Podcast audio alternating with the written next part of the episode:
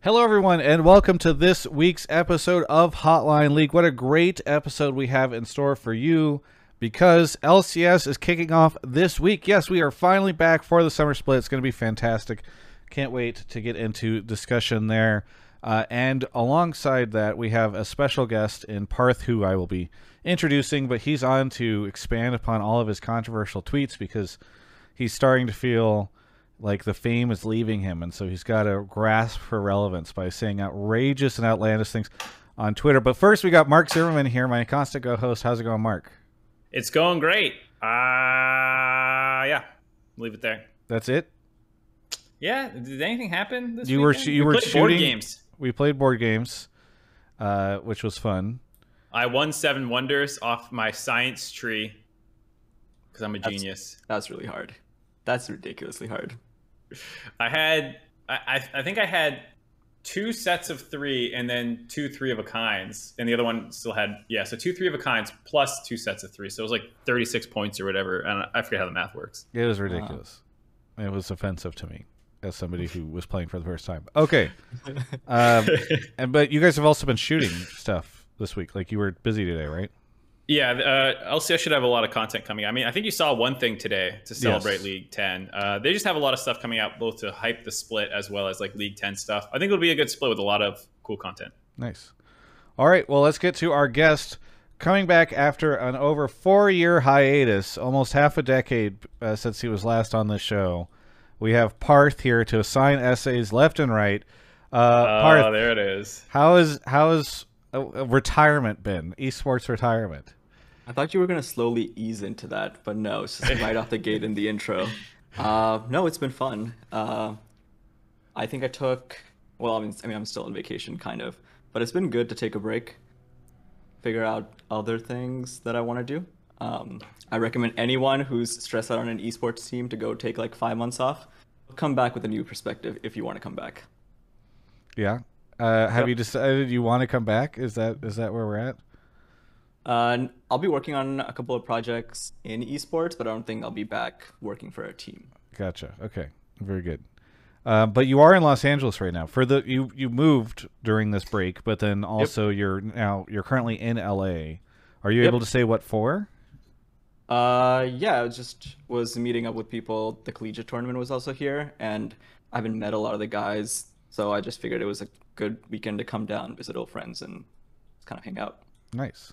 Well, we haven't hung out yet, and we haven't made any plans to hang out. So you say old friends. Oh, no. What does that mean? Do, do you want me to show you the Discord message where I'm like, I can stop by and meet your cat, and you're like, there's no cat here.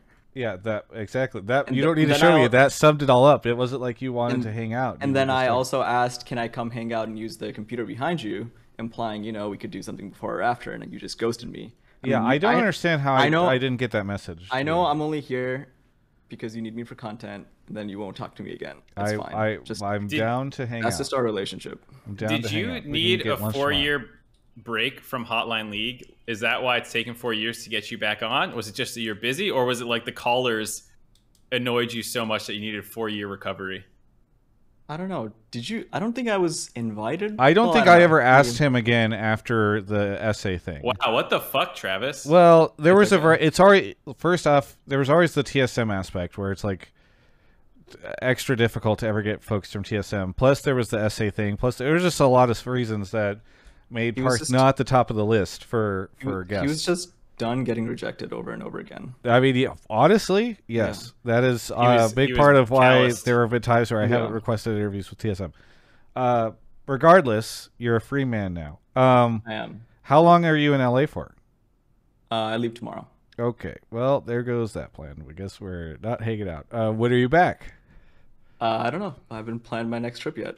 No, I've had a ton of friends trying to get me up to Seattle, so maybe I'll t- I'll end up doing that at some point in time. Yeah. Uh, trying to think if there's any other nonsense we need to talk about. I played Magic: The Gathering for the first time. Well, I don't think I'd ever played Paper Magic. Um, I played WoW TCG way back in the day, and yesterday I got to go play at the Alienware training facility. Damien Estrada invited me, and I played with in a. There's. Did you guys know there's like a, a version of Magic now called like Commanders, where you What play. That's been around forever. It's like a four person free for all. Is it always a four person free for all? Yes. Okay. I did not know that that was a thing. I knew about like double headed ogre and all that, but You I should watch Command Zone. It's an excellent show. It's actually insanely good. It's Okay. like TV quality good. It's What- Jimmy Wong and uh oh my god, Josh Lee Kwai. Well, I played. Um, I I was like, okay, I need to figure out how to play Magic because I've only played like Duels of the Planeswalkers on PC, and then like I have my WoW TCG knowledge, and then I stepped into this this setting as my first outing into Magic, which was maybe a mistake because it's like D and D Magic, like this is a D and D set, and then it's like Commanders and all this stuff. Was very confusing, and yet I won. I beat Steve and Damien and Artris. Uh, and then Kobe also won at his table. And then I had to go record a podcast, and so I couldn't finish. But then Kobe won the whole thing, even though he also like a noob. We had to go buy like card protectors and whatever, all this stuff. It was it was a, a land uh, set. What do they call this? Land boxes, whatever. Sta- Cool. Stage something. This That stu- was a great time. This sounds like something where you you want to get someone new to come and play with you, so you just invite them and let them win the first time, and then they're incentivized to like invest more and bring you in more. So I've I'm got an important 50-50. I got an important question, Parth. What do you do for fun? What's what's like, you know, you take a step back from the the scene. I know you're working on a lot of other stuff, but like what's the are you a movie binger, TV show, games? I do a lot of movies and TV shows. Games, it just depends. I get obsessed for I get obsessed over games and then like last one was Divinity Original Sin 2. I played it Oh, like so good. twice. Uh, and I still want to play it again with a new build. Uh, I was obsessed with Legends of Runeterra for like four months last year, where every waking moment that I had free, I would just tab it open and playing it. I went to a friend's wedding, uh, and I just couldn't like. There was like a just period of time where like I, attention. I, I did like the I did like the courtesies and like then I just disappeared off into a corner. and I was just playing Legends of Runeterra on the side, and where Amy found me like an hour and a half later. Um, so yeah, I just get really obsessed with games, and then I kind of drop them and go through periods where I'm not p- playing anything. Uh, neither of you guys have touched the new TFT set, right? No. I've been playing a shit ton of it. It's actually really good. The new set I think is really really good. It's the first time. It's the most I've been into it. I feel like since uh, maybe the first or second set. So uh, it's good. It's good. All right. Uh, shout out to Grubhub and Alienware for sponsoring the show. We will talk more about them as the show progresses. But let's talk about a bunch of stuff. What let's, what's all the hottest news, Mark? What's the Uh, latest goss? Uh, Parth's Twitter. That's what's hot. He's been doing ten takes uh, for over ten days leading up to the LCS. I think you're on day eight. Yeah, I think so. But apparently, I skipped day se- six. So Oh well, that lines up well because then Tuesday, Wednesday, Thursday, and then the, the games start Friday. So there you go. Did you and you didn't intend to do this? You just tweeted out about uh, yeah, I the tweeted about something. you tweeted about uh, the top five TSM teams being being top close, five. Yeah. and then Yeah. and then everyone started freaking out. Yeah, Uh, but so- apparently my other takes haven't been that controversial. So yes. Well, What th- do I so you know? you are now learning what it's like to be on the outside, where what you did was you tweeted about TSM. And then you're like, whoa, there's all this engagement. If people care about this stuff, there's all these opinions. Then you start tweeting about these other teams, and uh, and you'll just notice that it doesn't, not as much is going to happen there. Wait, his his day seven one banged about Wild Turtle. I really don't care about engagement, but okay. That's, that's bullshit. I know you. You got your analytics up. You're fucking checking out your your engagement Yeah. all over. Yeah, yeah. hmm Yeah, Wild Turtle one's pretty big. Uh, this is the first split since the start of LCS that Wild Turtle isn't starting. He's one of the most underrated players in LCS history. Uh, is yours. Uh, so you just decided to go for this. You were like, oh, there's ten days. I'll, I can do ten of these, or one a day, or whatever. Yep. I mean, it was like Justin from Riot who was like 10 controversial tweets. I'm like, you're going to regret that. Yeah, And Yeah. I started talking about like LCS viewership and stuff. And internally, he's probably like, oh no, yes. that's not something that. Well, they're used to it at this point in time. We all talk about LCS viewership. Half of the conversation around LCS is about the viewership. Um, anyway, so you're back on the show. Glad to have you here. Uh, and we're going to talk about that. Uh, so, if folks have seen any of Parth's controversial tweets, we can get into it. Maybe you have stuff that you disagree with. Maybe you have things that you agree with. Uh, and you can call in and, and give takes about that. Uh, breaking news today was that Trisha is leaving FlyQuest, which means FlyQuest is back to being a team that no one knows anything about and has no identity because she was essentially all of the identity for that organization. Uh, so that's pretty interesting. The new LCS promo hit. Uh, I don't know if there's much to talk about there, but I'm sure some people will have some opinions. Uh, anything else that I'm forgetting? Uh, the players embargo lifted today, so reviews are starting to come in from that. I think we can talk about where we were Yes. last Monday. Finally, we can. Uh, Thank you for we reminding also- me. yeah, I have my power rankings. There was also did did the Berserker passport news that he just lost it come out? Yeah, I think we had talked about that. I'm pretty sure because we had talked about how you couldn't really like keep people's passports and yeah, all the weirdness there.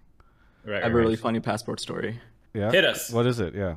It was um summer 2017 playoffs. We were in Boston. We were about to leave. We're all sitting in the hotel lobby, and Bjergsen can't find his passport. And he's just like, "Where is it? I don't know where it is." And then he like flips open his giant suitcase because he has to carry around his entire closet for some reason. Uh, and it's just like all his clothes are like strewn on the hotel floor. It's like can't find it. I don't know where it is. Checks everywhere. Runs back to the hotel room. Checks everywhere. Comes back, and he's freaking out. And he has a reason to freak out because he does this all the time um, an hour later it it like clicks in him that in order to secure his passport and not lose it he'd put it in his safe in the hotel room and that's where it was Well, So at least it was safe. it was safe Yeah. I'm gonna put this thing in the most random place that's hard to get to in order to make sure I don't lose it, and then promptly forget that you put it in the, the place that's hard to get into. Nice. yep Yeah. Uh, okay. So I think that's that's most of it, and then I think the the final bit. Yeah. So would love to hear people's takes on players. Mark, Mark and I have seen the first three episodes. We won't spoil anything, but Parth, we have you seen any seen what players, Players? the Paramount show? oh no i haven't Okay. not yet But if if folks want to call in or whatever, ask questions about what we think about it, I think we can do that. out It's, It it's comes on out- Thursday.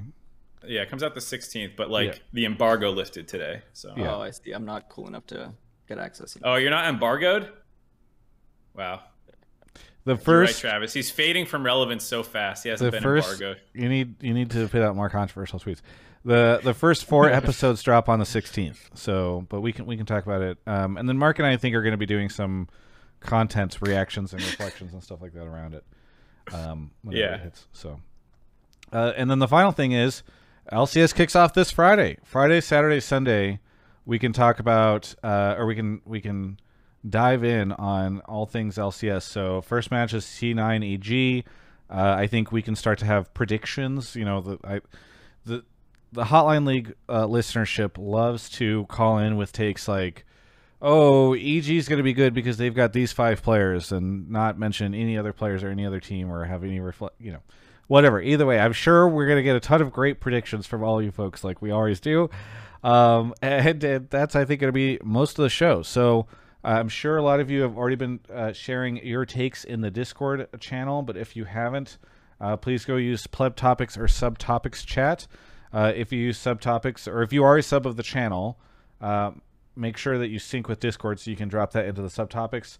And we're looking less for necessary questions. I mean, if you might, we get sometimes flexible. This is a better guests. question episode. yeah, if you have a question for Parth, like, what do you think?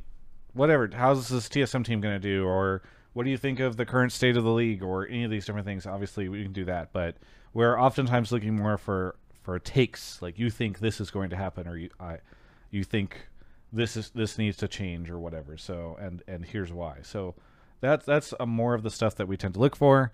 But uh, Mark is pulling some folks right now, so I guess we can check back in here. Uh, Parth, what are, what are you looking forward to in summer split of LCS?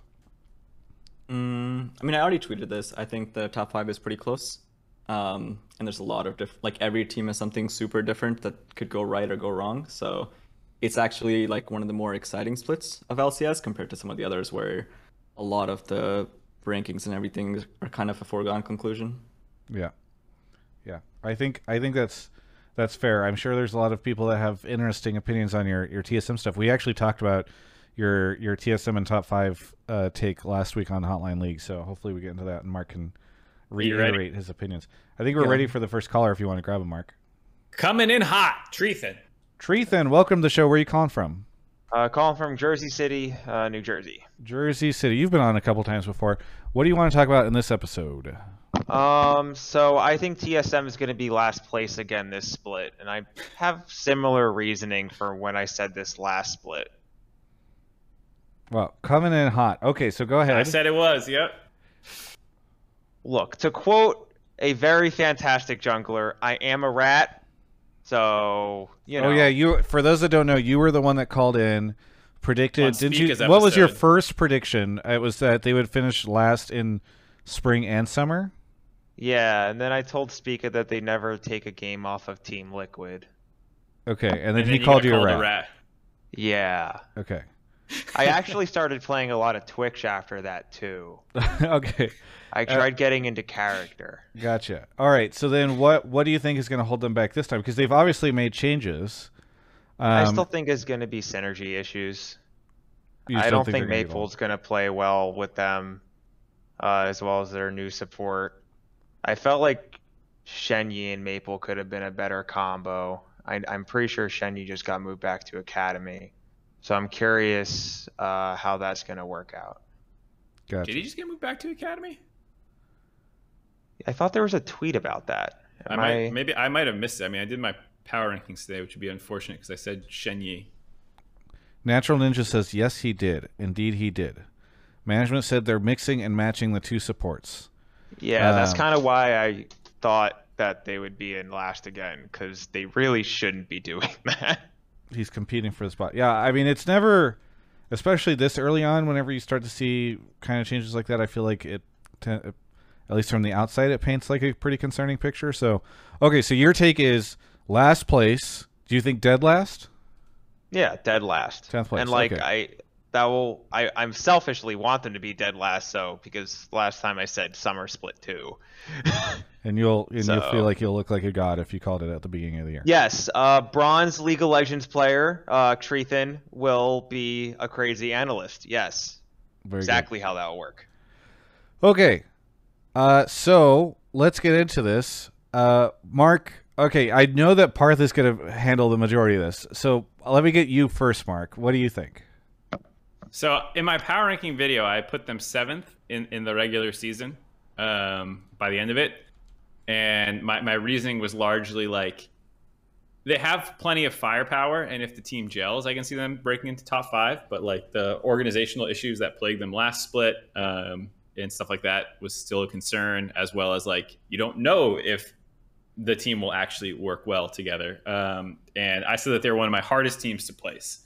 Uh, so I put them seventh, almost more as like an average, but like anything between tenth and fifth made sense to me. Um, I did not actually at the time know about the support swapping that was going on, which makes me even more sketched out a little bit. Had you Um, known, that- where would you? And by the way, this power rankings video, if people want to watch it, it's on the, the YouTube channel, um, the the TGI YouTube channel. But uh, where would you have placed them? You think if you, you saw the support stuff beforehand, would it have moved them down to eighth? Yeah, probably eighth. Um, just because Golden Guardian. I mean, I'm not super hot on Golden Guardian to be fair, but like, uh, at least their roster changes aren't like they're not still trying to figure things out. Though, I, I wouldn't be shocked if Golden Guardian just makes a roster change sometime in summer too. So I don't know. It's kind of kind of hard to tell. Okay, Parth, without assigning the caller an essay, what would you? What do you think of his take? Um, I mean, it, I think it's fair if you're assuming that they're going to have the same like management and operational issues. Uh, the caveat I would say is like, I think the issues happened because there was like a big transition in like a lot of people leaving and coming in. Uh, like I think Glenn, their new assistant GM, only came in like at March. Uh, at the time, I don't think they had any like translators or anyone to kind of help the players, and so it was like a big period of like getting everyone's like feet under them um, and figuring things out. And obviously, since they had a pretty long off season, I figured like they do did their due diligence and figured out what they needed and kind of shored up a lot of those things. Um, because I don't know why you wouldn't. Um, so I personally think slash hope the management issues shouldn't be as big. Uh, and I just believe that the players themselves are just skilled enough that they should be able to carry past a lot of the at least the bottom four teams.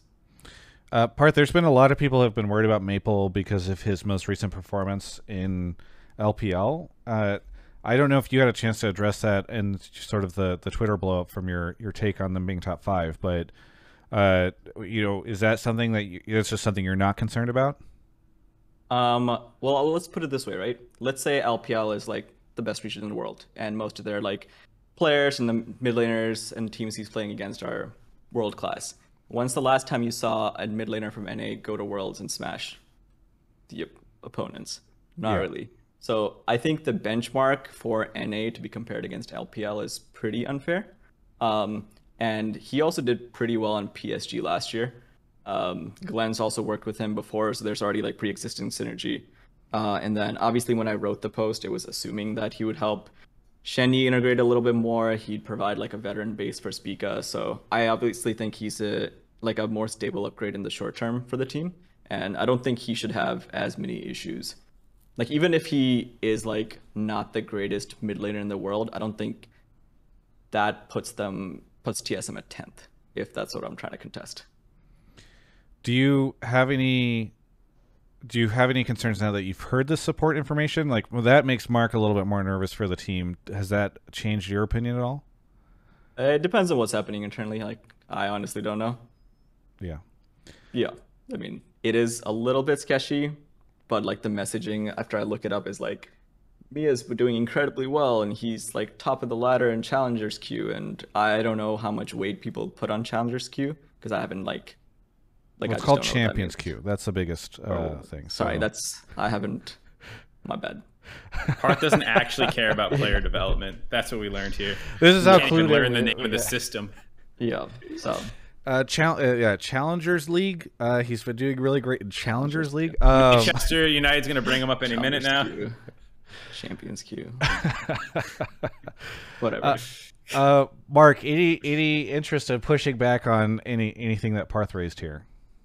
No, I mean in my video I said the same thing about like the LPL standard is not like a fair benchmark to use in NA. Um, even the best North American mids in the last couple of years of Jensen and Bjerg have not been even like the most lane dominant, like Jiizuke previously or something. So like JoJo's maybe the most aggressive laner, um, but he's also I think you can trick him in some ways. Like he's still uh, green and, and makes some like decision making mistakes. So like it's not like you're playing rookie or Chovy or like these other godlike mids who will just like hard dump on you if you make these kinds of mistakes. I just don't think our our mid pool are the type of players to exploit Maple's supposed weaknesses. I want to follow up on that. Just just a random caveat. I actually think that JoJo's the best laner in NA if he knows the matchup. Like if he doesn't get thrown in Anivia or something random Yeah. out of nowhere.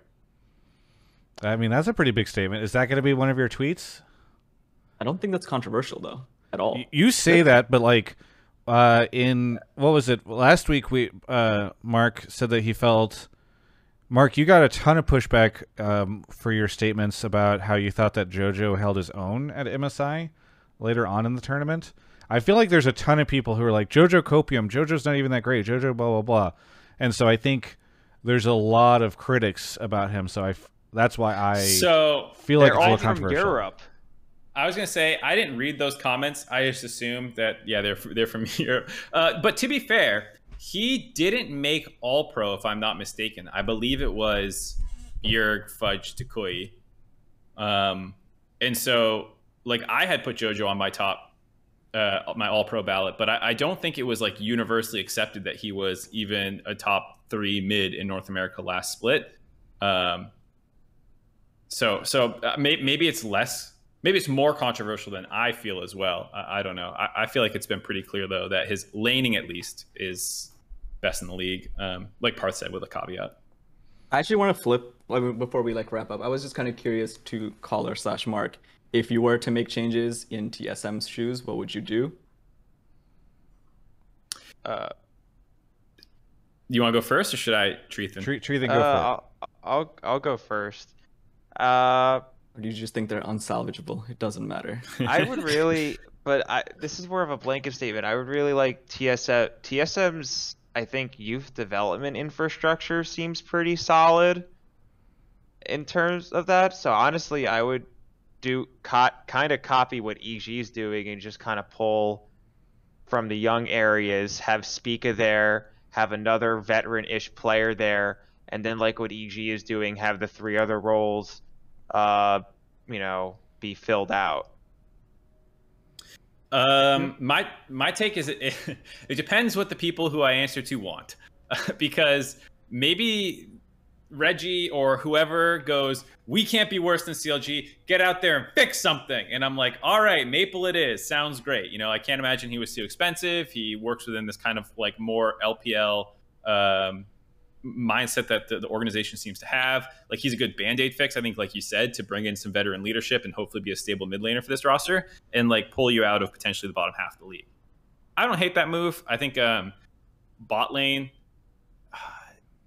did they have they had another import slot, right? Yeah. So like you, you maybe could have tried to snipe Ignar over FlyQuest. Like I, I don't know how that negotiation would have went. Maybe if you're trying to really salvage it, you, you grab another veteran. Otherwise, with no franchising, I mean, with, with no relegation around, I, I I'm a kind of a fan of just being like, yeah, we this this this roster's not making worlds. Like that that's my honest take on this team. Even with like top half, like like we're saying as the upside, I still don't see them nudging out one of the three teams. And it's like, what are we building towards then? Like like let's make Spica happy because uh, I assume it's going to be a big contract negotiation coming up with him. Um, that would be a heavy emphasis on what I decided to do in summer. What like what would make ha- happy, um, and then try and figure out like what's the future of the org, which pieces can we keep more so than like band dating. That would be, I would rather rebuild a little bit more than try and like reload as the two topics that people often call them. This feels more like a reload to me, but again, I don't know what internal pressure was. Mark, is there a world where you would have considered Jensen?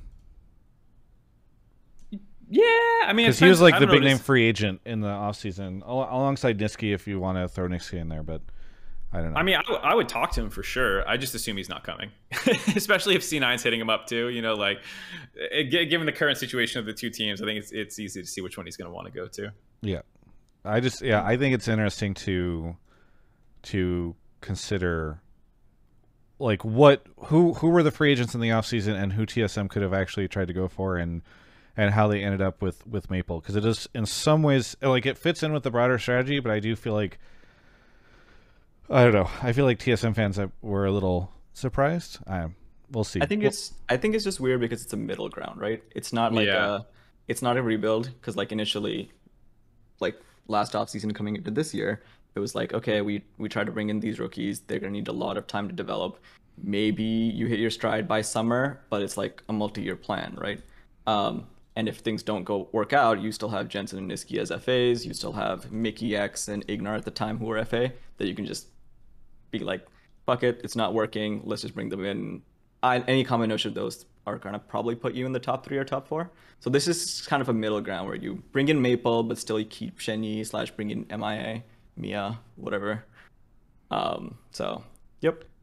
I like that's the whenever this stuff first got announced. I think one of the things I talked about on the show is like the changes on TSM right now feel ironically very CLG to me um, because I feel like you you kind of have these two different directions from from teams in the league where you try to go big and you go buy like great talent and you spend too much money, etc. And then you have the other direction of the league where it's like we're going to try to develop stuff, and if we do well, great. Otherwise, we'll transfer some of these players to other teams in the future and make some money and, and rebuild again this current TSM roster feels like a strange in between. Like the fact that you're saying top five, Parth, I assume you don't mean like whenever you think that they they'll be top five. Do you think there's a chance they could be top three?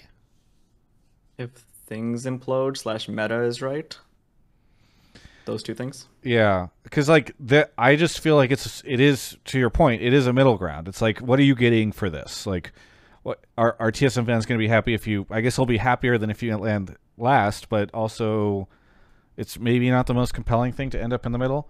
Uh, I know I know we were mostly talking about Parth and, and Mark's opinions on the TSM team, but and how how well they'll do. But for me, I feel like so much of how this TSM team does is going to count based off the first three weeks.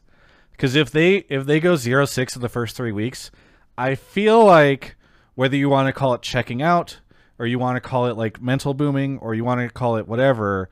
I worry that after such a disastrous spring, it will be hard for the team to like recover. And that you know, Parth, you formerly ran the team. Mark, you have the coaching side, so tell me if I'm wrong. But I, that's just whenever I, I feel like things will start to trend really down really quickly if they cannot at least get some confidence underneath them within the first couple of weeks. I mean, the things that made the roster go through some upheaval in spring, like you don't know if those scars have healed or those wounds have healed. Like in 2015, our team clashed a lot. And in 2016 we're like let's mostly run it back. And like we weren't even through preseason before we were like that was a fucking dumb idea. And like we had to change just like literally everything including me just being like i can't do it. I'm over it. You know like so keeping four fifths of the roster and just bringing in maple like you know ha- a lot of the things if there if there were clashes behind the scenes those probably are still going to be issues if they start losing or like um, start feeling some pressure yeah no team is going 0-7 without having some problems. uh, oh yeah, zero seven. Thank you for we have the first three games. Uh, we regardless, Treethan, thank you so much for the call. We'll see. You got it right in spring. We'll see if you can get it right again in the summer. But I feel like it'll be more difficult for you in summer, uh, given some of the changes they've made recently. So, anything you want to shout out before we go on to the next caller? You know, cryptocurrency is crashing. TSM FTX just makes sense. Just uh, makes uh, sense. A very interesting analogy. Either way, thank you, Treethan, for the call, and we'll catch you next time. Mm-hmm. All right. Mark is off to grab the next caller. Wrong. I'm checking Ethereum. Mark is checking Ethereum. Should I be ta- taking a sponsor break right now? Oh, off he goes. Okay. Thank you to some folks in the chat. We've got subs from Ar- Arvigs, Treethan, A Little Bonaparte, Girlish Menace, Scaff, uh, Mike and Antort, Lord Audie, Blue Jay, Jobadiah, Anero, uh, I love you, chat. Uh, D-Fitch with the tier two Demon Devi, and Zemelkai is here. Zemelkai, welcome back to the show again. Uh, remind everyone where you're calling from.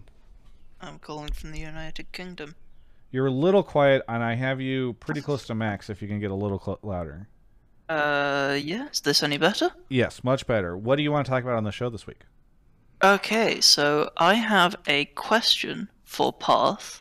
Uh, so this is a hypothetical scenario. You get to possess the body of either John Needham, head of global esports, or anyone working at Riot in a position of power. So if you want LCS commissioner, like take your pick, you get to possess their body for long enough to make one change to League esports, either on a global or LCS level. Whatever change you make once you stop possessing, they'll keep it going so you don't need to worry about like having it undone the moment you stop. What single change do you implement? Dude, Parth, before you answer, the secret is possess someone's body who you think does a bad job and then quit your job. And then oh my god, this is the biggest fucking call out.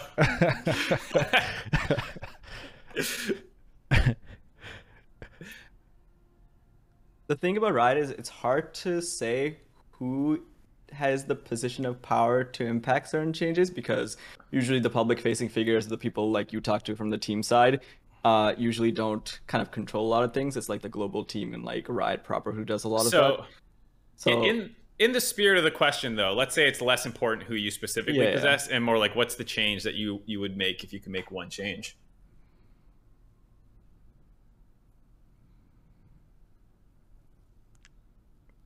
Parth thinking at the moment, just for our podcast. It's, it's so while he thinks, I'll. I mean, we'll it's a spicy one. There's so many things I would change. So I want every academy team or academy players to have the chance to go to Korea. So I mean, this is like I mean, this is not like the power move. This is just like a just have our academy teams just let them be run in Korea. Academy broadcasts are online anyway. They get way better training overall, um, and they're gonna be a lot more prepared when they move up to LCS than staying in NA. So that's like the soft answer. Uh, the bigger answer is like I would change how Riot, like Riot the publisher, interacts with like the Scholastic ecosystem. Um, and they've already made a lot of good changes by like Soft cutting off their relationship with PlayVS, uh, and now high schools and collegiate teams and like amateur programs overall have like the freedom to run their own programs where before they were kind of stuck behind this paywall um, and it made it really hard for players in high schools in um, the us kind of get involved in league in a meaningful way so i don't know there's just so many things i would want to change i would want to change the the world's format but that's also like a there are so many things i would change i don't know can i do them all in one day no, no, I think No. i just Zavelkai was asking you. Okay, here, let's pick top three then. If it's that difficult, pick three. I know you mentioned three just now, so I don't know if those would be your three or if you want to sub sub something in or out. Uh, Sure. While while he's thinking, Parth, uh, uh, while Parth is thinking, Mark, is there anything that you can think of that you would like to change? Um, I would go to a major esque system. Uh, most Oh, likely, I wow. would I would change the the, the global like uh, rules so that you would have a spring, a summer, and a fall split. They are very short. They are not like the nine weeks or whatever, you know.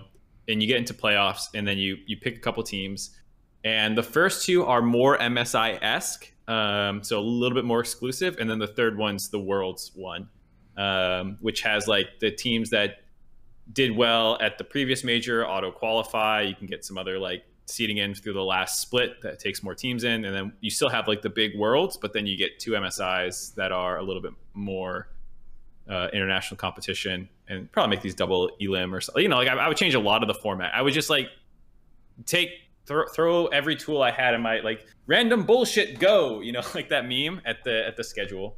Do you do like league based play in the situation, Mark, uh, for the splits, or do you do?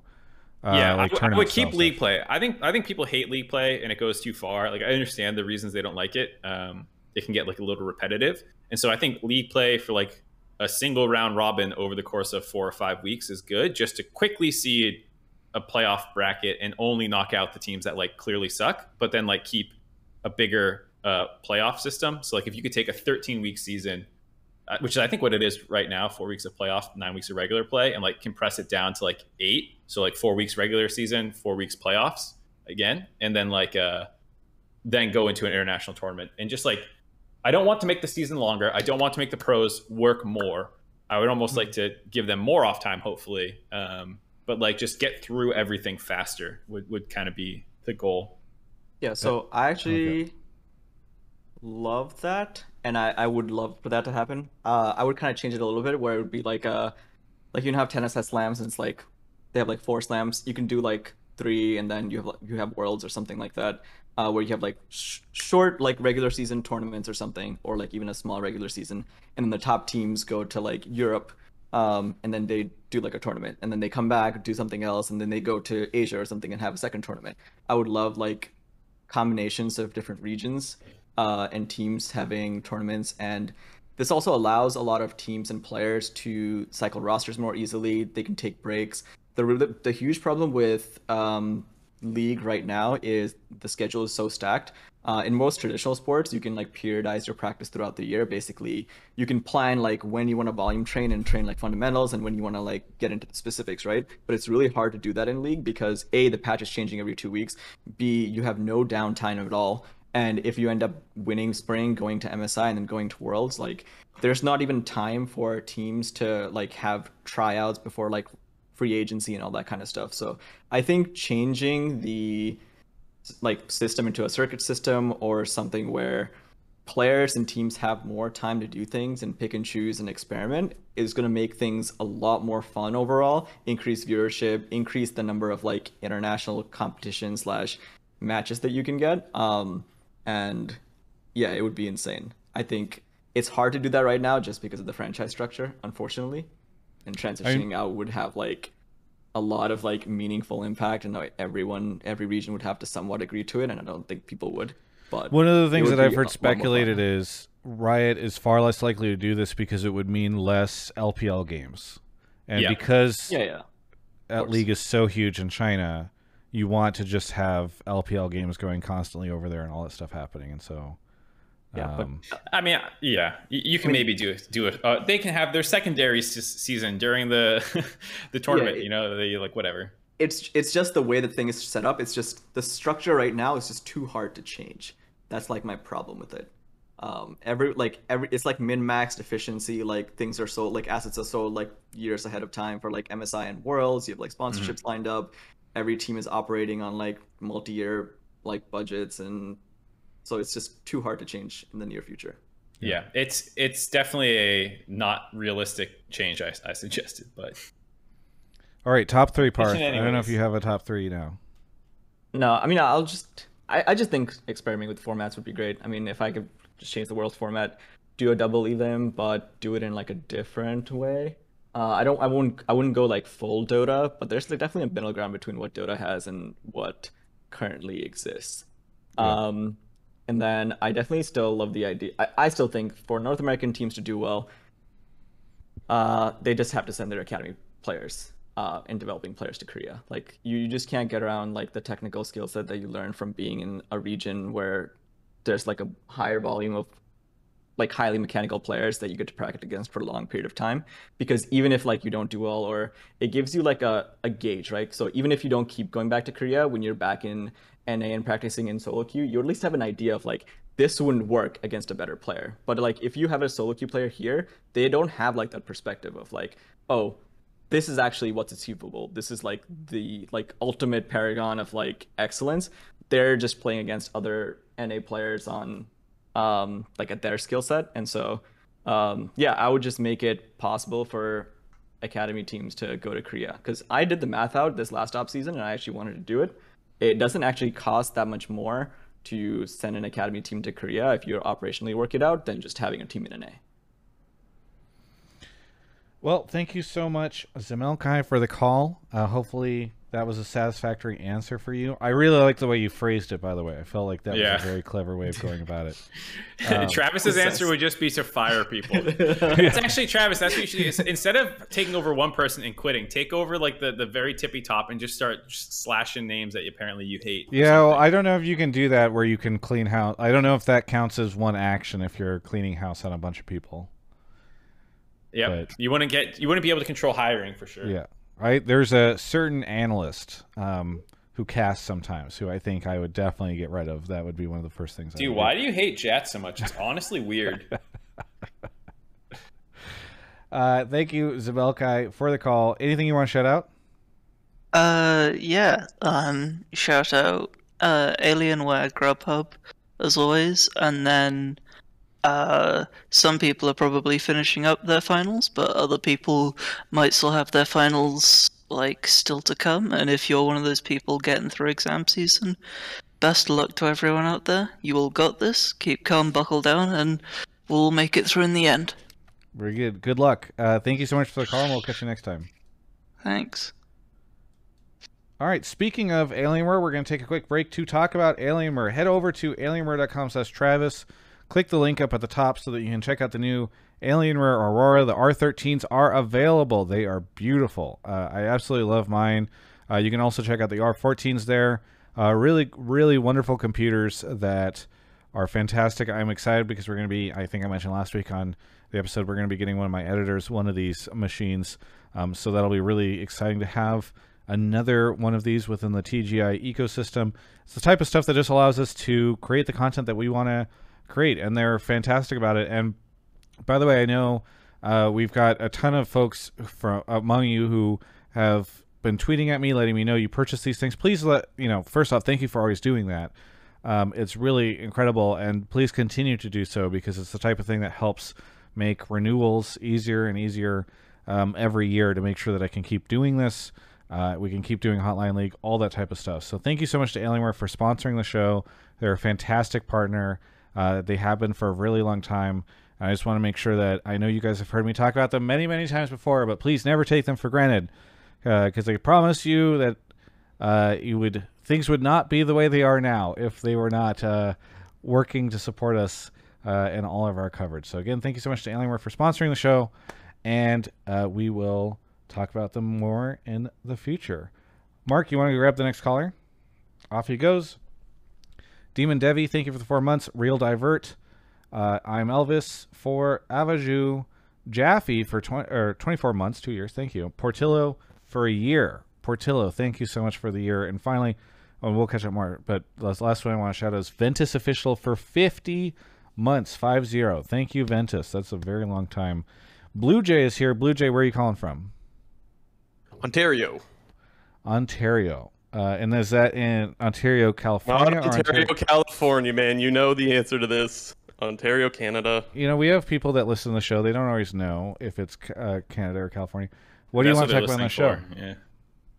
Uh, my take is that the LCS and FlyQuest just lost one of the most valuable people in the scene with Tricia stepping down. She was the first CEO to create a fan base in the LCS without needing to win a championship or being involved in other esports leagues. Uh, do you have more that you would like to add on, or should we just play off of that? Uh, I I no, that's we're good. Whatever you want to say. we're good. We're good. Um, okay, well, I'll I'll start off here by saying uh, I I lean more heavily on the FlyQuest side of your take than the LCS side of the take, um, because I don't. I don't, like as much as I love FlyQuest, I don't. I still don't think that they are a leading figure in LCS. Uh, not through any fault of Tricia's. I think it's more just the reality of the finances that they have available to them and what everybody else is doing. But um, I I just think that what she was able to do at FlyQuest was phenomenal. It turned them into an organization that I think a lot of people were very favorable for. I don't know how many fans FlyQuest has. Again, I think in part because of what you know their victories and or maybe lack thereof. But I think they became a team where a lot of people would be excited to root for them when their favorite team wasn't playing. It's like, oh, I like this brand. They do really cool stuff. They gave them a, a unique identity, or Tricia gave them a unique identity in the way that a lot of other LCS brands did not really have that. Um, even regardless of how you feel about environmental causes, which hopefully a lot of people feel positively about, um, you know, it, it, was like this is what they stand for. This is what they do. It allowed them to theme so many of the other of their their jerseys, their content, their initiatives and activations, and so um, I do think it is really really unfortunate for FlyQuest. And you know, I joked at the beginning of the show, but I do kind of mean it. Where like her leaving now, it's kind of like, what does that even really mean for this organization? What will they become, and will they they become one of these sort of other bottom teams that people don't really think about too much um, or have much of an opinion? So time will tell, but I I agree it's a pretty big deal for FlyQuest in, in particular. Um, can, can I just step in real quick, just because I don't want to forget to reply to the LCS part that you said? Sure. Um, I, I think the point that you made about people wanting to still watch to see them do well is the reason that it hurts the LCS. Is like people will stick around for a team that isn't their favorite, and I think that's where the value. Like, I, I definitely agree it's worse for FlyQuest to lose her, but I think that's why I think it's bad for the league to lose her because people would stick around to watch more games than they normally would. Yeah, it was like a team people could care about or be interested in in a way that like some of these other teams probably not as much. So right, uh, yeah. So I mean, I I kind of agree, but like I think there was more like just positive sentiment than like fans. You know, I don't know if people stuck around longer because they liked FlyQuest, but it was more like. Hey, I like FlyQuest. They're cool, but like you know, you look at their YouTube page, it doesn't really get many numbers and stuff unless it's like Tuki and Jose Deodo like doing some like somewhat nationalist stuff about like language or whatever it is you know like unless they're tapping into that actual fan base like there's there's not much there. And i think it's like everyone loves certain like movie characters but like you probably don't actually follow that actor. That's like what flyquest is. Like everyone's like yeah they're cool. And then like okay do you watch their content? No. Okay so not really a fan of them then. That's that's i think um like you said though, that's not really on Tricia. Uh, beyond maybe get a bigger budget and win more, but at least in terms of like positive sentiment, that's better than a lot of the other teams in the LCS. Yeah, uh, you had tweeted about this Parth earlier today. Yeah. Um, so I've known Tricia from like a long time ago, from like back her in her Zubu days, like 2014. Mm-hmm. Um, I think she is like one of the most impressive figures in the industry uh, as like a leader. And I don't think that the FlyQuest brand is going to change too much because one of her strengths is like she enables the people around her to like make decisions and like figure things out. Uh, and so a lot of the content, while was driven by her vision, uh, she helps other people kind of put together what they want to do and like combines it. So I don't think they've lost all the other people at FlyQuest. They've just like lost her. Um, so I, I don't think like the idea of FlyQuest and what they stand for is gonna die uh, anytime soon, just because she's gone. Uh, they just lost like an incredible operator who would have been able to do a lot more if she'd given more budget or opportunity. Um, I think in terms of what it means for teams, uh, I think the reason that FlyQuest always stands out to me is because I think that from like the the teams that join like new in franchising other than Hundred Thieves, they were like one of the they're like the only team where like you think of FlyQuest and you have like a very distinct thing that comes to your mind. It's like positivity, environment, etc. Like if you look at some of the other brands, like you can't think of anything.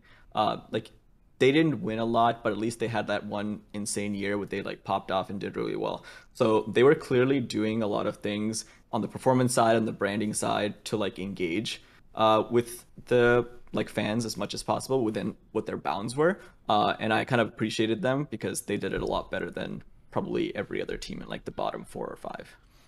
I you know I think one thing that maybe we're not mentioning in all of this too is uh, in the LCS where you have such a huge rotation of players, uh, she was kind of the face of that org, and no one else is like really attached to it. Like if you think of FlyQuest, it's I think people mostly if you had to say think of a person at FlyQuest, Mm-hmm. I think most people think Tricia, and so it is like a pretty big deal if she leaves because it's That's true. like they have to now build out another personality that people enjoy, and I think it's Tricia coming from a lot of people don't know that she had she had worked in esports, had been like a personality pseudo player type deal on the StarCraft world. Having that experience allowed her to kind of have this infectious personality and um, excitement that you know whenever you saw one of her videos come out.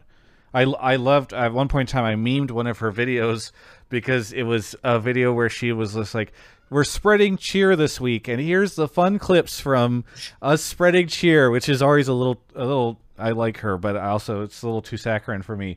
And so like I just put in like a fucking ninja raging at League of Legends at one point in time. To one of those things but you you had this idea of like what she, who she was and, and all that and I just think it is a pretty big deal that they don't have there's not like a backup you know? It's not like you can be like okay well now there's this other person at FlyQuest that people are very familiar with um, and so I think I think that not only illustrates what her role was at FlyQuest but also kind of where league is at these days where sometimes the biggest names associated with a team are the people that are running it so. Uh, I mean, so people are spamming Jose in chat, and like from purely an engagement perspective, yes, Jose is obviously the biggest name there, but we're talking about like as a team operationally, if something happened, you would go and be like, Tricia, what happened? And she would answer. And like, you're not going to be like, all right, Jose, break down our roster changes or like, you know, that, that's what we mean. We're talking about it more from a team operation perspective than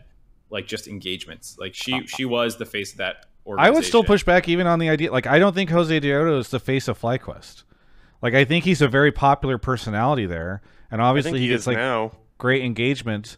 Um, but like, I don't think that he's really become like Mister FlyQuest. Um, and Well, so it's it's like Ray is bigger than Nadeshot, but Hundred Thieves is Nadeshot's team. Like you know what you know what I mean? Like there's there can Yeah. be bigger people at an organization, but it does like Steve's not the biggest name. Bjergsen is at TL, but it's Steve's team more or less. Like that's how you think. Like that's that's the way to think about it. T- FlyQuest was Tricia's team in a lot of ways. Two two people. yeah.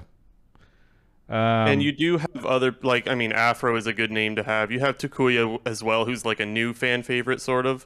I wouldn't say they're left with nothing. Whereas like if this happened to other orgs, they would be left with not really anything. well, I think what some mean? orgs already don't have anything. Yeah, yeah, I would counter that. Like, if if like I don't know, Immortals were to lose their CEO, like, would you even? They already don't know. did twice in the last year. Did you know that? That was the joke. But anyway, Yeah, um, or- or was that- Whoops. Was that a layup or did I fumble the layup and just Um, like I don't know. just going back to FlyQuest, I would. It would be really funny to see them do like a dark side pivot now that Tricia's gone. That would be good. I feel like that space is mostly occupied by EG will be so salty. Yeah. Yeah, but like, EG. I mean, yeah, I guess. But E- EG doesn't lean into it that hard. No, I think EG. No, they don't. I don't think EG leans into it enough. Um, is Yeah. what I would say. Like Yeah. I feel like they had such a big opportunity to do that, and they just haven't ever really embraced the evil stuff enough. They had Svenskeren kind of carry the hashtag live evil for a while, and then he left, and it kind of Yeah, left but with him. He did it ironically too. He would like live evil, like eating No, pizza. it- You're like, what the But it was so funny though. It was like it didn't matter. It was good. I loved it. I'm just saying, like Yeah. it was, it was, it was the ironic overuse of it that made it so good.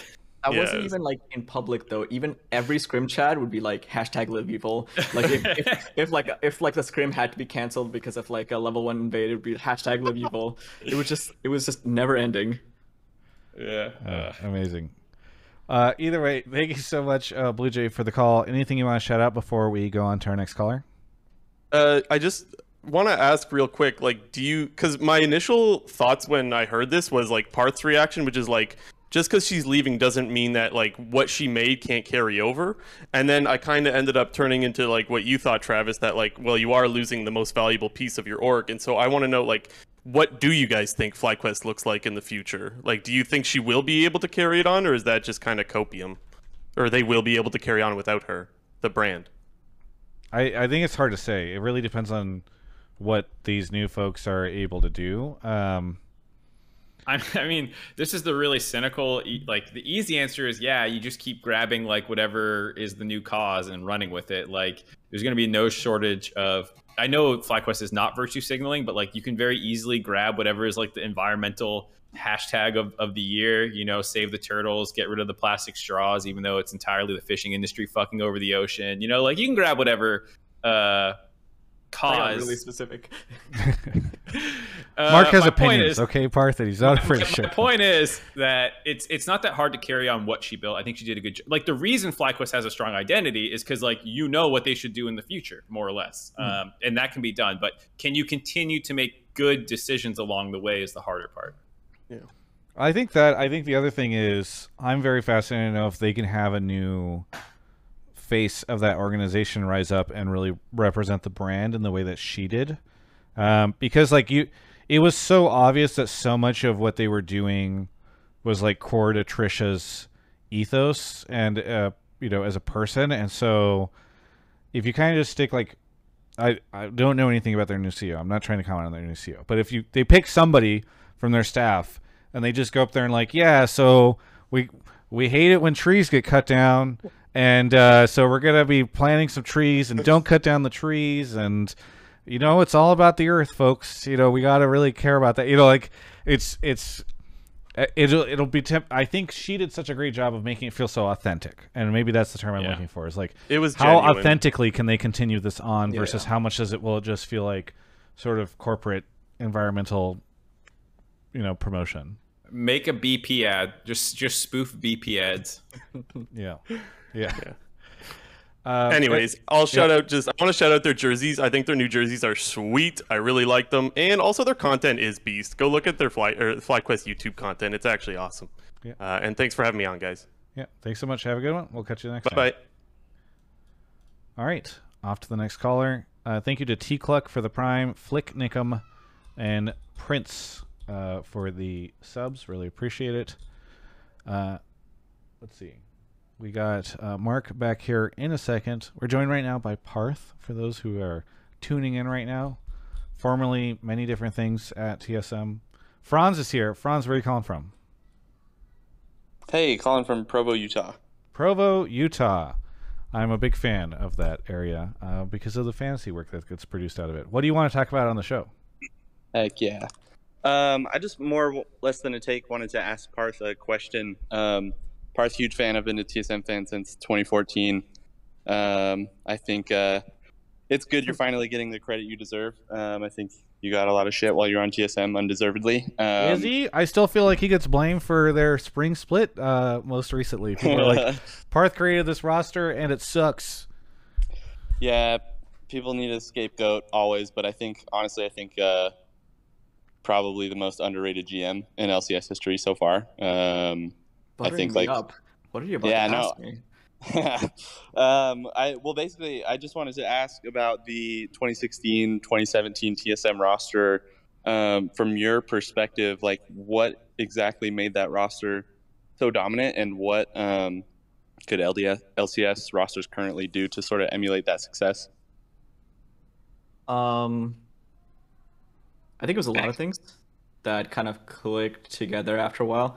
Uh, I I think the key thing is a lot of LCS rosters when they get put together, or just rosters in general, don't like fighting or conflict in a way. Um, they either shy away from it, or they like even some coaching staff like try to maneuver around and prevent it. I actually think conflict is a really good thing for a roster to go through.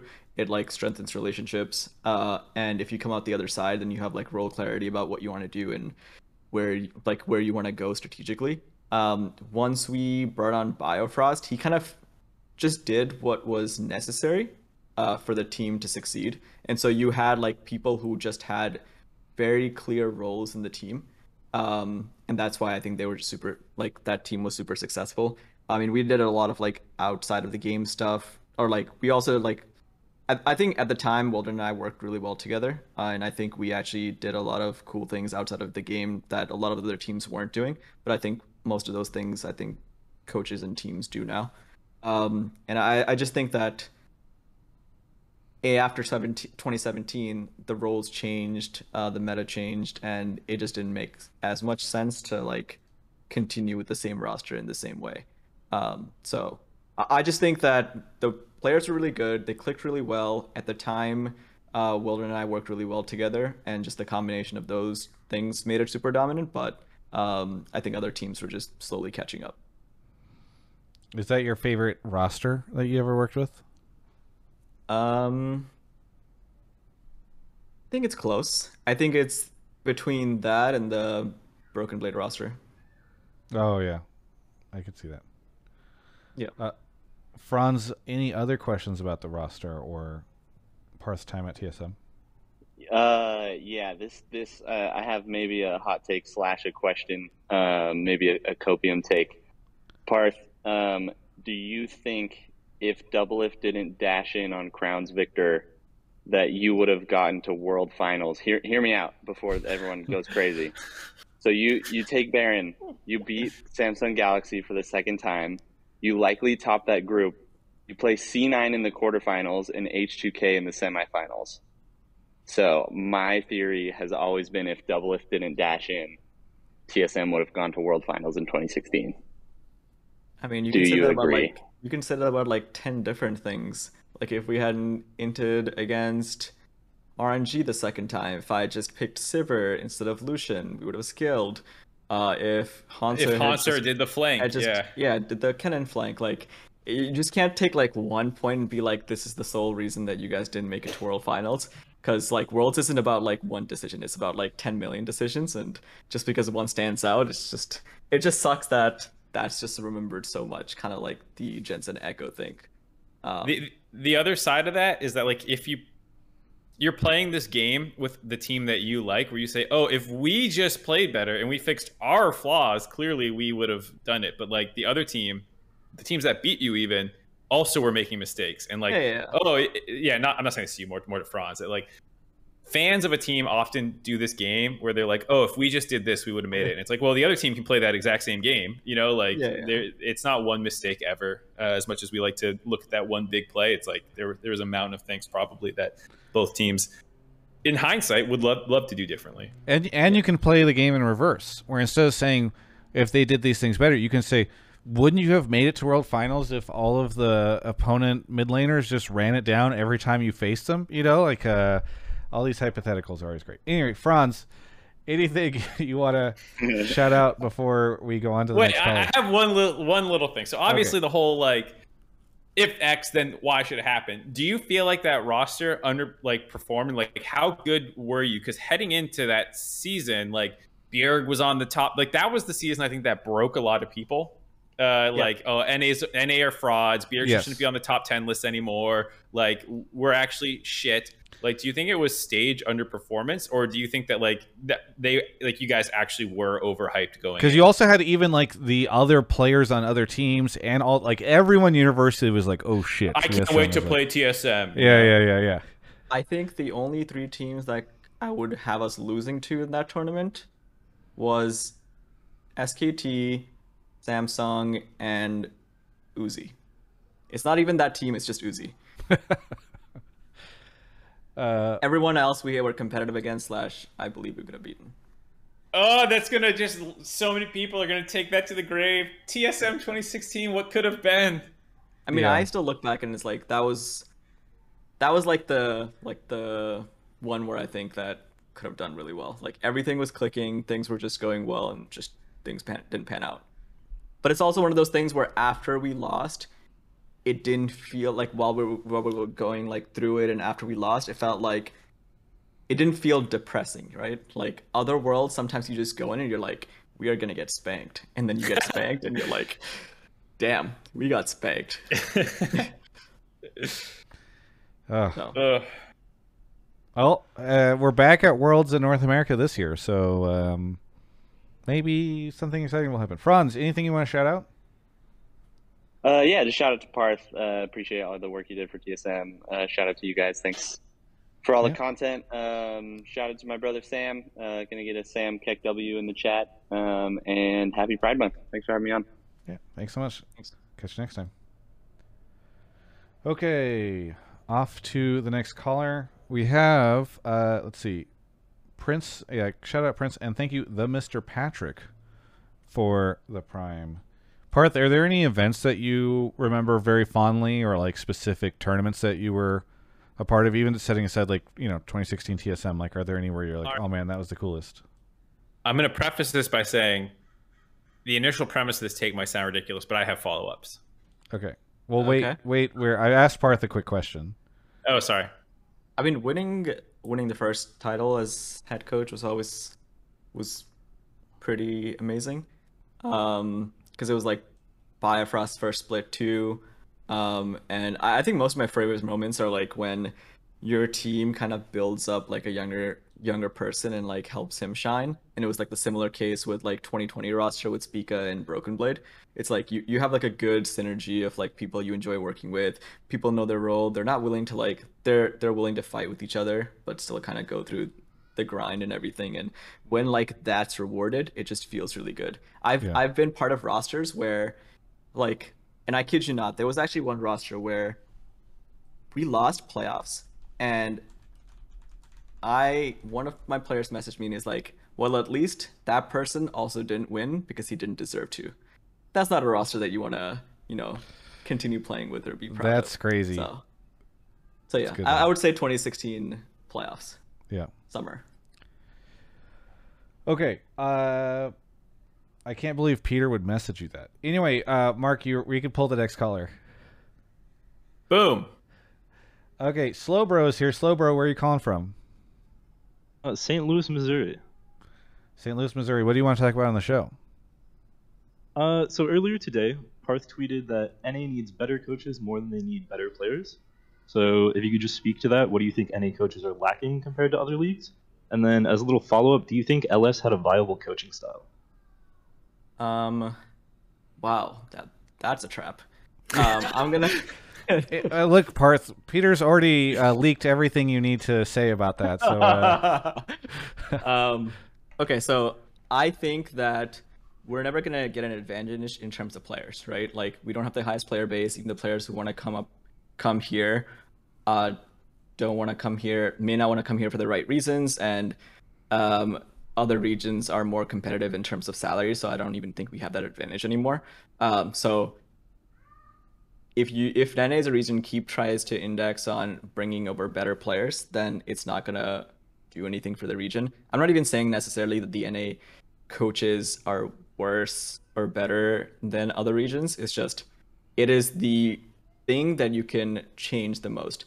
If you look at like other traditional sports, Olympic games, there are coaching programs and like structures that you can build that gives your like program and ecosystem an advantage uh, compared to like other countries or regions that have uh, more players or other advantages. And I think that getting more coaches in the system, getting trained staff that actually know how to work at every level, not just the LCS level, is just gonna make it easier for you to like spot better players like Jojo and Danny, bring them up, actually train and develop them in properly in the academy program. So when they're in LCS, they're not like in this like crazy position where they have to like figure everything out for the first time. So I I just think that better coaches overall is gonna make NA a lot stronger region than continuing this thing where we're just trying to bring over better players. Um, on that point, the funny thing is too, like um, when I was coaching and stuff, I like I think a lot of people were like idolizing kkOma and the scene and stuff like that, and he he was super legit. But then like as I worked with more and more international players and talked to players from other teams, like a lot of the coaching staffs internationally in these other regions are really nothing to like really look up to. Like, like kkOma, I think is is like an incredible figure, but like they were championship winning teams from like LPL or LCK, where you'd like talk to some of their players years later, and you you hear like what a dumpster fire it was, or like these some coaches came over from successful organizations in LPL or LCK, and then you watch them work, and you're like, wow, this is like what won you a championship? Like you're not doing anything special. Like i, I guess your players carried you. Like I, I, know a lot of people like so, that. Yeah so, I, so I agree with you. I, I will caveat that when you see them in international tournaments they're already past the point where they're like doing all of the training stuff it's more about like repetition and upkeep and at that point you're not doing a lot. Like it, like sure, maybe NA teams when they go to like Korea or China, they're like, oh, we need to learn all this crazy macro stuff and catch up. But like Korean Chinese teams are probably just like chilling, and for them, it's more yeah. about like well, keeping up what they're doing.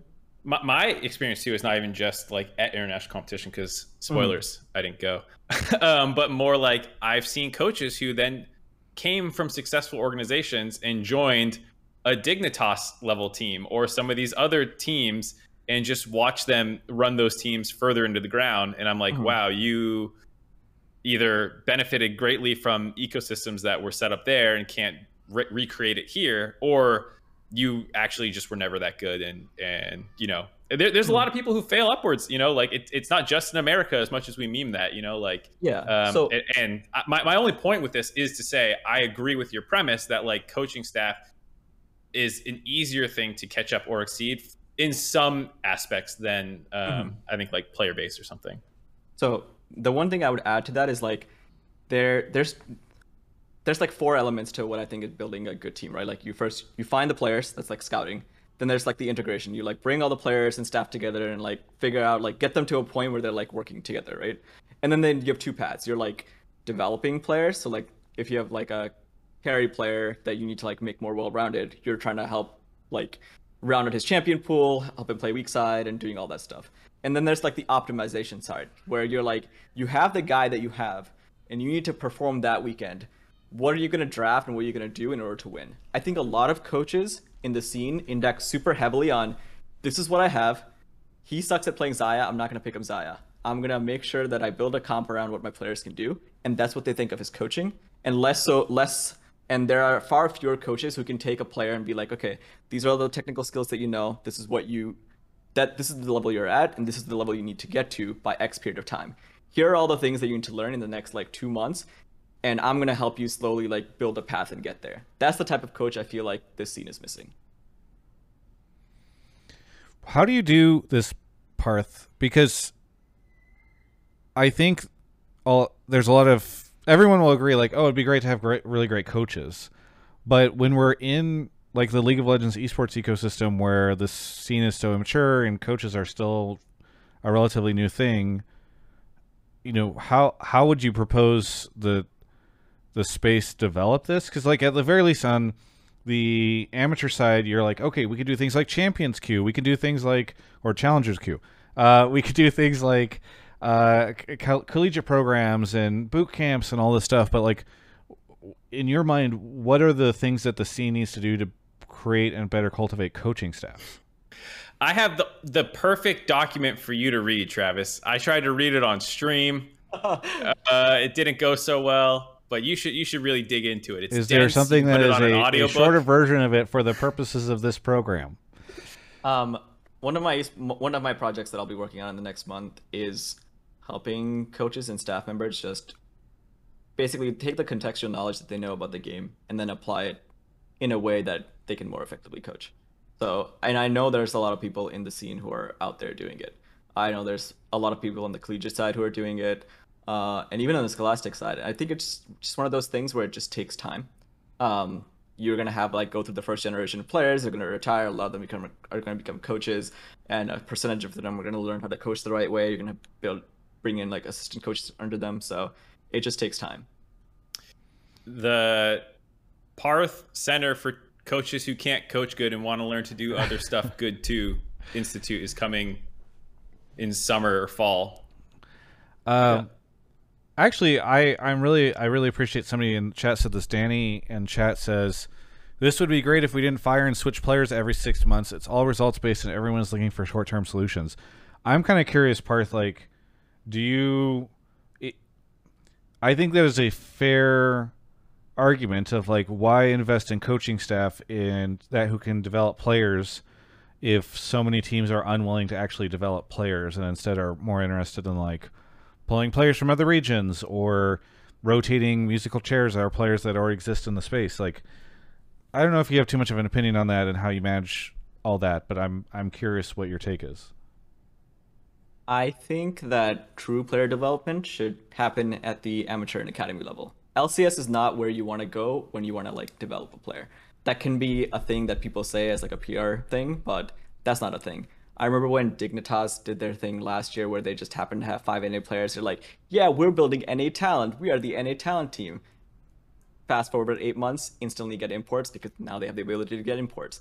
Um, it just feels like it's more of like a marketing strat than it is like a true thing. Um, I think LCS is about performing. It's about like winning as much as you can and like showcasing what you have. Um, and so I just think there's a time and place for it. Uh, the problem that I have with academy programs is that every academy program is like their benchmark is winning. Everyone thinks this academy program is winning, and so they're good. But that's usually counter to what academy programs should be doing. If you have a guy like who's uh, sniper, right? He's on Hundred Thieves amateur right now. Um, he's like a really strong carry player, and they've put they put a team together around him to like help him carry and basically do really well and showcase what he has but he's not learning all the other shit he needs to learn in order to be an LCS. He's not learning how to play weak side. He's not learning how to do a lot of these things. Uh, and true development means you need to sack and not care about winning things like academy and amateur, and actually like take the players that suck and make them better. So, uh, you, I guess that's my take. By that by that methodology, do you think that JoJo was moved down to LCS too quickly? Um, I mean, I think I think every player varies. Um, and it also depends on like how strong your academy program is. Like if your academy program already isn't like developing, or he's hit the point where his lack of experience is the thing that's holding him back, then sure. I mean, you're never gonna like finish your full development curve in academy. At some point, you do have to get promoted. Um, and if it just just happens to be at that point, it's fine. Um, I, I think mean, Danny. Uh, oh, go ahead. I think Danny was promoted maybe half a split too early. Uh, but I think Jojo got like a full cycle, and I think he was like primed and ready.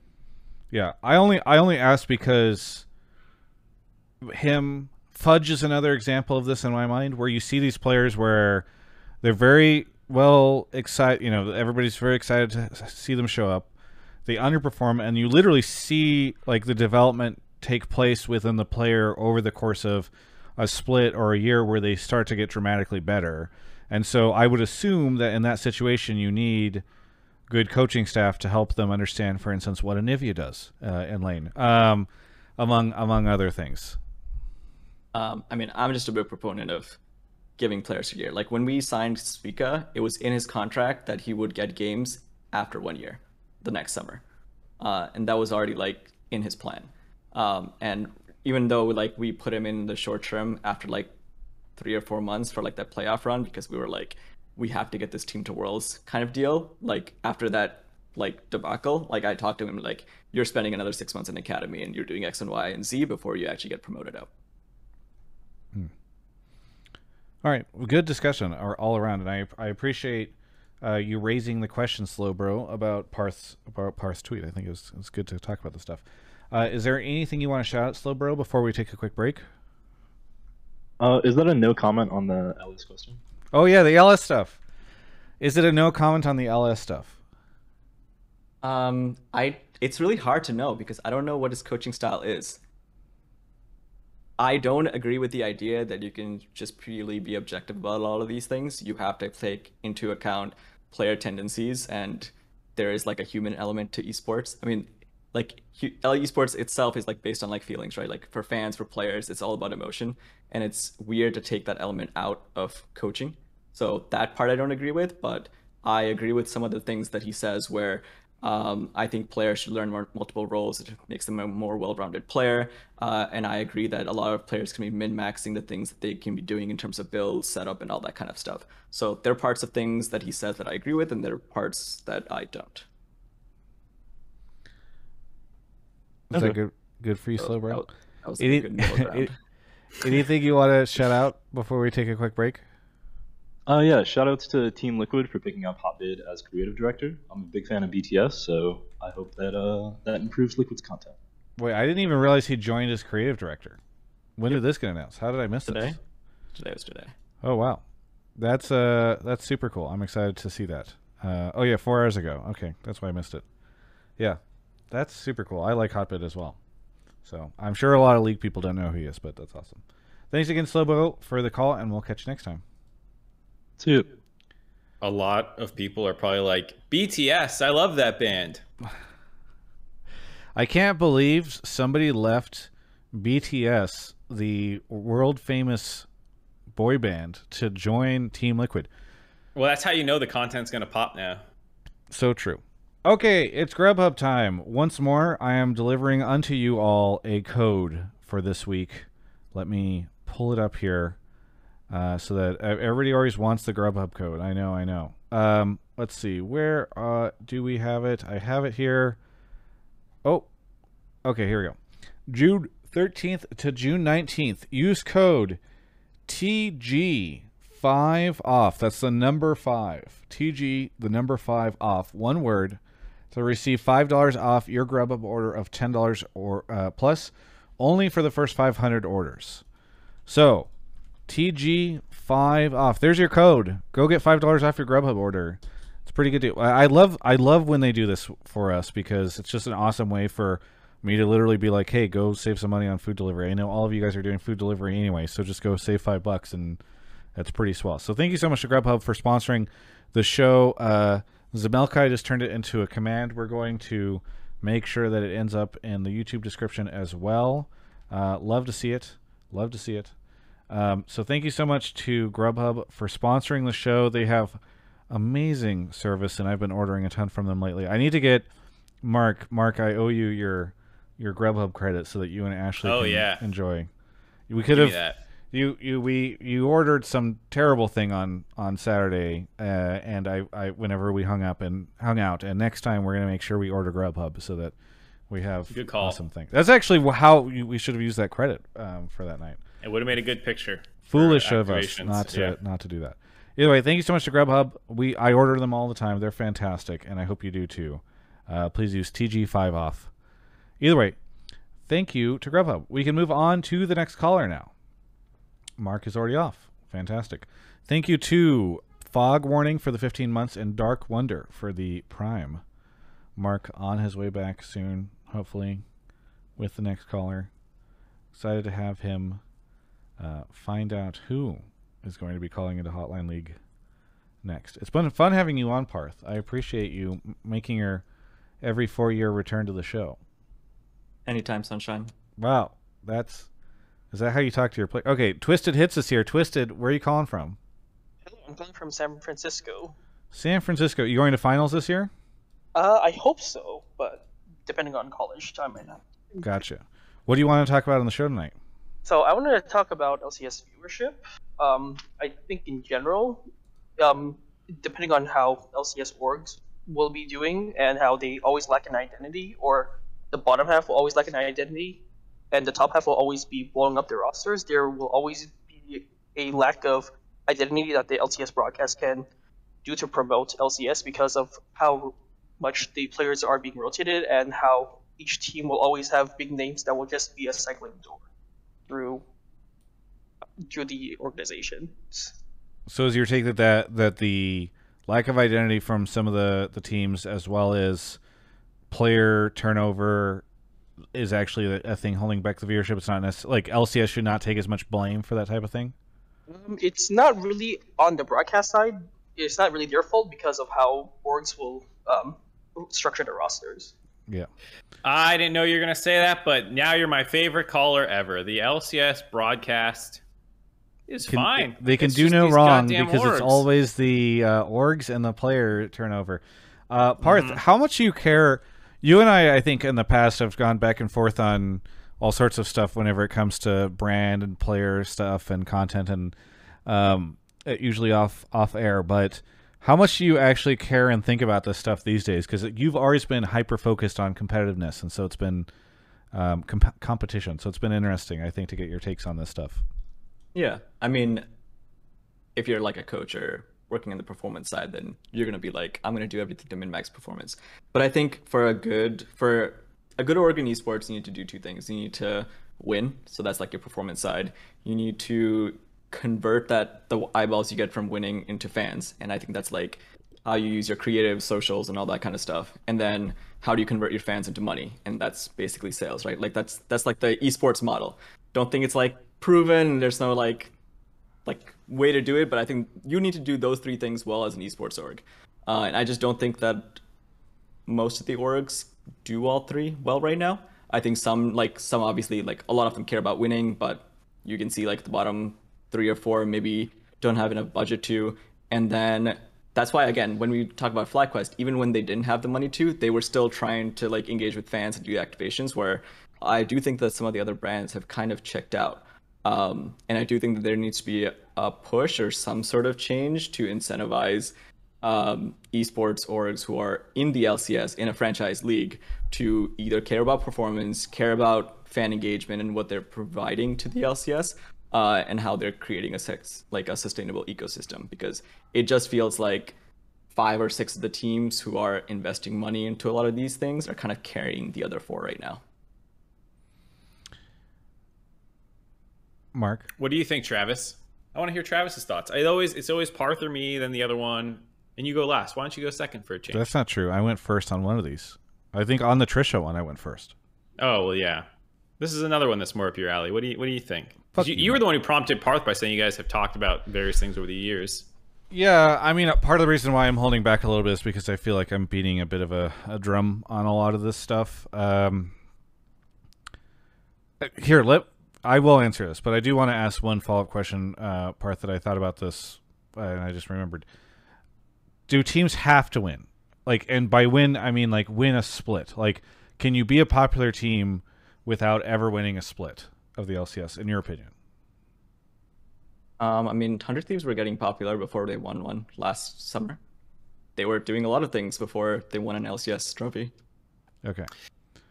Uh, it- my two my two cents on that are that winning doesn't mean winning the championship. It means being like being able to give your fans things to cheer about. If you can't give your fans things to cheer about, you're you're not winning.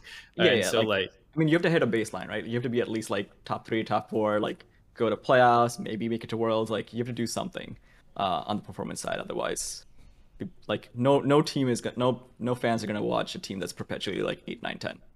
Yeah, like Curse, Curse and Dig back in the day were not TSM or TL, or excuse me, TSM or CLG, but they had fans. Mm-hmm. And when C9 entered the mix, it was those were the kind of the big two. CLG started to drop, but then the other two were still relatively popular by fans because while they didn't win any championships back then, they were in the top half of the league and had good mm-hmm. personalities who made content and all that. Yeah. So I think. Do we have a player's take, Mark? We, we don't have a player's take, but I knew you were going to want to talk about it here. What- I, I, I knew uh, the show players. So- Travis and I have, Oh, a, I have see, an opinion. So uh, we've watched the first three episodes, and without giving spoilers, um, one of the interesting ways that they tell the narrative is it is a team where it's it's what's happening in 2021 like the, the the major narrative takes place in 2021 and then they are doing frequent flashbacks back to like 2015 to provide context on like how players and the organization how you got here all this type of stuff and one of the things that is very well done in the show is I think that they do a great job of showcasing how polished everything has come over time. And I don't mean to say that like there's not goofy shit that happens and whatever. Like it, it I think it's incredibly authentic to the LCS, like almost too authentic. Um, but in watching that show and watching the stuff like the footage and, and content from 2015 that happens in the show, Mark and I were sitting next to each other during the premiere, and both of us got incredibly nostalgic for the time where you had these personalities that were on a team for much longer periods of time, where there was a lot more content coming out, where the players themselves were oftentimes the ones that were producing that content, um, and where things were a little less like Sports Center or just like polished documented even stuff. like even like YouTuber like today we're gonna unbox this. Whoa, you know, like Yeah. that's Yeah. that's what a lot. and of I'm not saying is that I want One Up and Team Liquid to start producing all their stuff out of like a garage, but I I do think there are some like I'm not I don't think it's as bad as Peter was making it, but like the Core JJ tactical like uh what was the fucking uh video that they did the Sheesh. Yes, Oh, the God. sheesh thing. Yes. Like that is a great example, I think of, and and no offense to anybody who worked on it, I apologize for saying this, but that's like a, a great example of nowadays things feel very contrived in a lot of content, um, and I think that that has had a detrimental impact on. Like, there's a ton of different factors here, but I think it's had a detrimental impact on fandom within the league for these players. I, I was playing TFT today with um, some folks that used to be really big Doublelift fans, and they were talking about how they just don't watch anymore, and they stopped when Doublelift retired, and then they would still watch his co-streams, and then they don't watch anymore because he's no longer co-streaming, as opposed to what uh, Mark said it was his theory about co-streaming uh, six months ago, and uh, I. I I think it's partially because there's nobody like I was like, oh, you know, you guys are Canadian, like you know, Jojopyun's Canadian, and they're like, who's Jojopyun? And I th- I think it's sad because when these players retired, when Double Lift retired, when Bjergsen, whatever he didn't want to call it retiring, whenever he stepped away from competing professionally as a player, there was not players that had been built up over the past two to three years to replace them. And I do think part of that is on the broadcast, because I do think in the past the broadcast did do really great narrative storytelling uh, pieces that they kind of stopped doing. But I also do think some of it is like the content that's out there about a lot of these folks is it's all it's like uh Team Liquid made their docuseries, TSM made their docuseries, and then everybody else decided that like the only thing they could make are docuseries or kind of like not or these other contrived videos. And so I'm not saying that this is universally the truth. I know whenever I say this shit, like somebody in the comments always pops up and goes, "Yeah, but this one video from this one team within this one situation was great." Sure, but it's a very different situation than it was in 2015. And I worry that one of the takeaways from players, which again is a great show, people should watch it. I worry that some people are going to watch it and be like, "Fuck!" Like I miss the old days of League because I think Mark and I kind of both felt that way watching the show. Yeah, I mean, sorry, go ahead. No, go go. I, I would I would completely agree that like it's it's a three pronged attack. I would say that has like led to a general loss of that feeling. One is like the lack of player driven content and stories, and like some of them still stream. I don't want to make it like none do, but uh, I think the desire to stream has diminished as to Parth's point, performance has taken the ultimate priority, and most of these contracts are bigger than any of these people are going to get starting to stream. Maybe by the end you can contest, but if you don't start, you never get to that point. So you just play the game.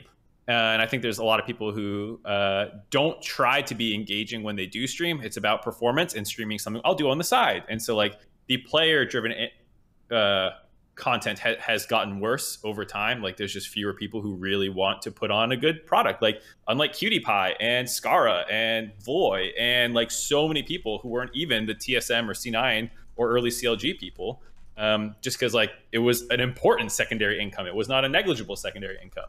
Um, I think that's a huge part of it. I think orgs have really clammed up on what they're willing to show, intentionally or otherwise. Uh, one of the things that struck me most about that players show was watching that. I was like, I care more about these non-existent fictional people and their human like narrative, their human interest story, than anything that I'm getting right now because we just don't have human interest stories coming out from players or like if the riot does it it is this kind of over polished which is the third problem i have which is it's everything is just so over polished and there's like just a lack of, of authenticity. Like if the players aren't going to do it, the other two branches kind of fail at, at doing it well. And like I just feel like orgs are so scared. People are so scared to come off looking bad that you don't show a very important part of human life, which is like not everything's all fucking roses. you know, like we connect with people often at low points or like seeing them come up from the bottom. And if you just like don't show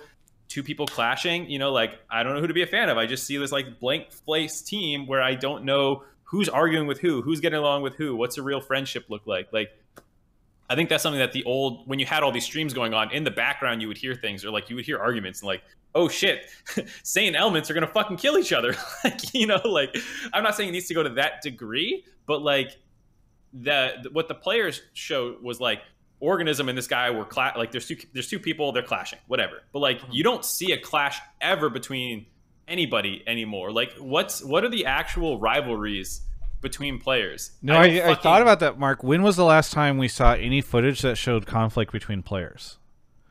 I don't know. When's the last time someone actually didn't like someone? But I guarantee you, if I fucking talk to them off camera, they have people they don't like in the scene. They will bad map the hell out of them if I get go to a party with them. Like you know, like but you just never see that anymore. And I think that is a, a real authentic thing that does drive people. Like, oh, these guys got bad blood. Like, oh shit, you know, like uh, it's it's it's definitely lacking.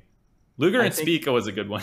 Luger and Spica yeah. was a good one, but it also just took place on Twitter, and there wasn't really much follow up and yeah. Like those things are people latch it's onto comical. those things because they're like, oh, this is a great. They're like so thirsty for it that you see like a little bit of like Twitter drama, and you're like, oh my god, you know, or what? There was the like the Poe. Who did Poe get into it after? It was the the pause or whatever that occurred during Spring Split. Like, oh, him and uh,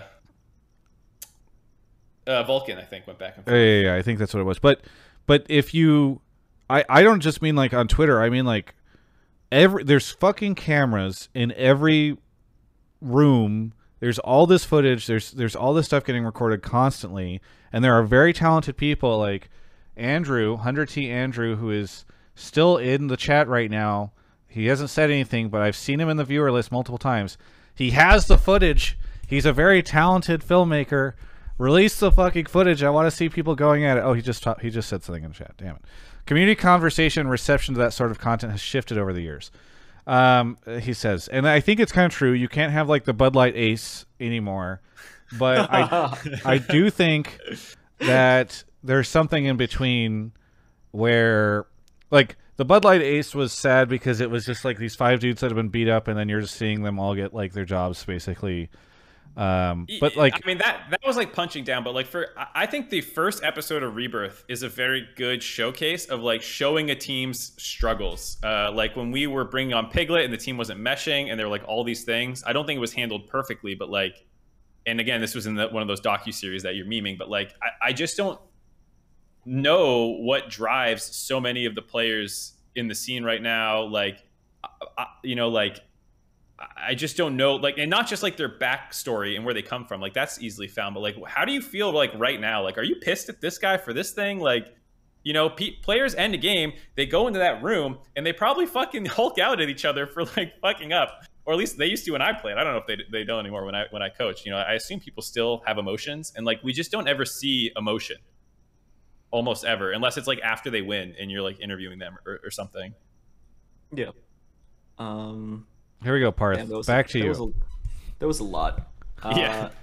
I agree. I mean, since I've left and I've been like watching the LCS more, it's it's really hard for me to connect to a lot of players, and it is part of like, uh, players. I mean, A players are not incentivized to stream, like you said. Um, and it's I think back in the day, I think players just appreciated the opportunity more, and like there was just more grit. You know, there was just I, it's it's I don't even know how to explain it. And I felt like I felt I felt a glimmer of it last year when like Pico like came to us and like I have this stupid idea where like everyone was like I don't know benching people or whatever. He's like yeah, he's let's choking do this Soren. Yeah. yeah, yeah.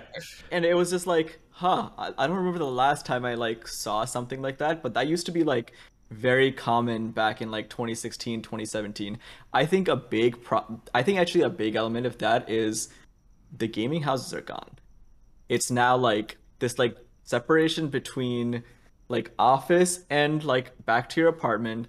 Uh, and an office like setting itself just feels so like professional. You're going there, you're working, and sure, you like meme and joke and you troll, but it just doesn't like it doesn't have the same vibe of like you. It's like a fluid transition between like playing to like being casual versus like oh now we're gonna be in practice. Now we're just like hanging out in the same room. Um, so I felt like gaming houses did contribute significantly to like that environment and culture. And I think as soon as those started getting taken away, plus players not having to stream anymore because of like high salaries, that authenticity kind of got dropped because players now just super risk averse. Like they're just like, if I say this thing, I don't know how it's gonna come off because it's authentic, but I just don't want to deal with like the negative stress because the players are already like stressed enough about ten other different things.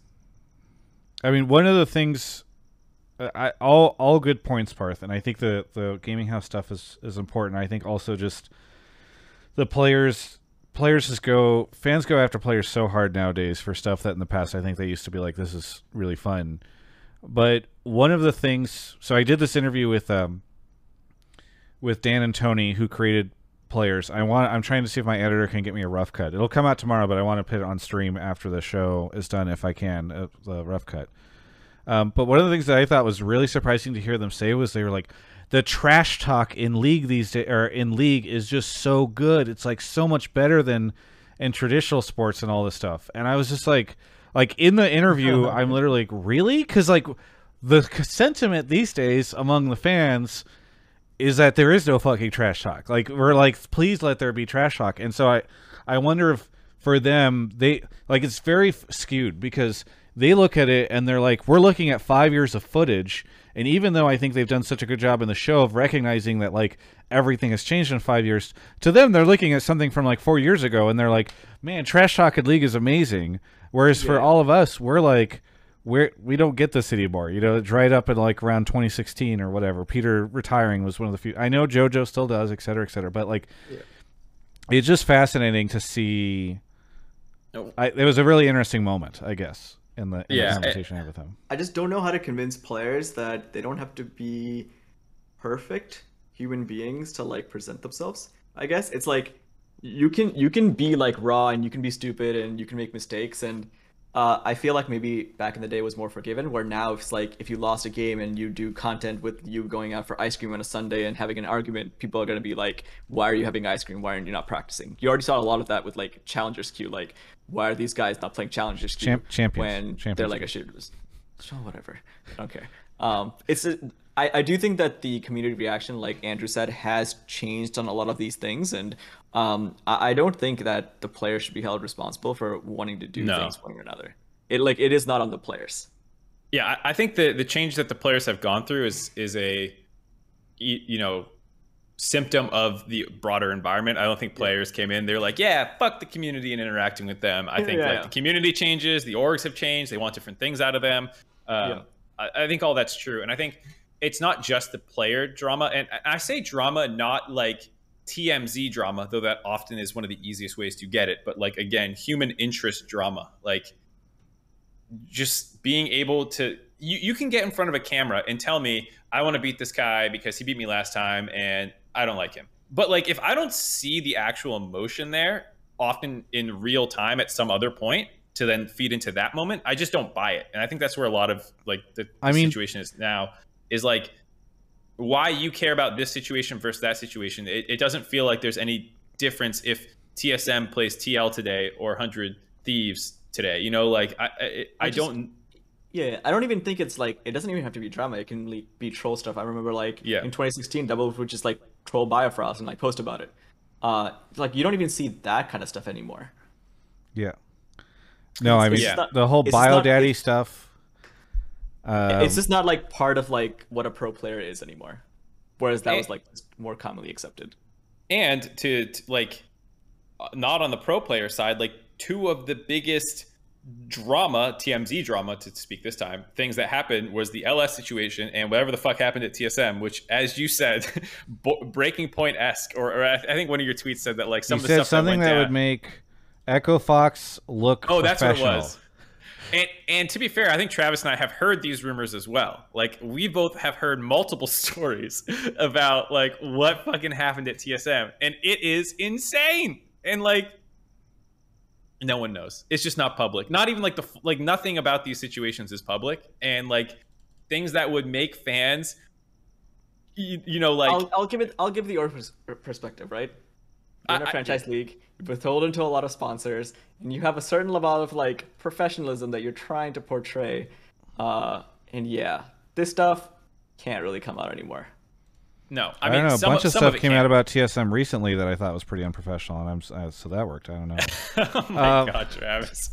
I, I- I mean, like, I understand that angle, and like, there, there's a certain element that, like, um, of like, oh, that really shouldn't go public. But there is some stuff that you can give more insight on, and I think there's a concern about burning bridges, and the bridges mend when they need to. I think that's something that a lot of people get really scared about. Like, oh, if we piss this player off by like showing them in a bad light, they won't want to work with our org. And like, guess who's back at C9? Jensen, after he fucking hated them. You know, he hated C9. He left the org for that fucking benching as well as the video. They did him dirty. I'm not going to pretend what Cloud9 did was chill. It wasn't. Where is he right now? He's back on Cloud9. Poe Pobelter got done dirty twice by Steve on Curse and Team Liquid. Went back both times later. Like when when the bridges need to mend because the team needs someone and the player wants a team, like these things get, I think um they will burn you in the short term and, and you will get upset but i think it you shouldn't i don't know i don't know how to put it but it's like it's not as big of a deal as you feel like it is in the moment and it's hard to uh to feel that way and like have that perspective when like wow this is gonna make me look like shit fuck you i hate you but like i don't know Depends. It depends on the extent of the bridge that you're trying to burn. You know, like I don't think Jensen was happy about going back to Cloud Nine. It was just the the best roster slash paycheck he could get. So at that point, it's not like, yeah, the bridge is okay, bro. It's like, uh, yeah, this bridge is now paved with money.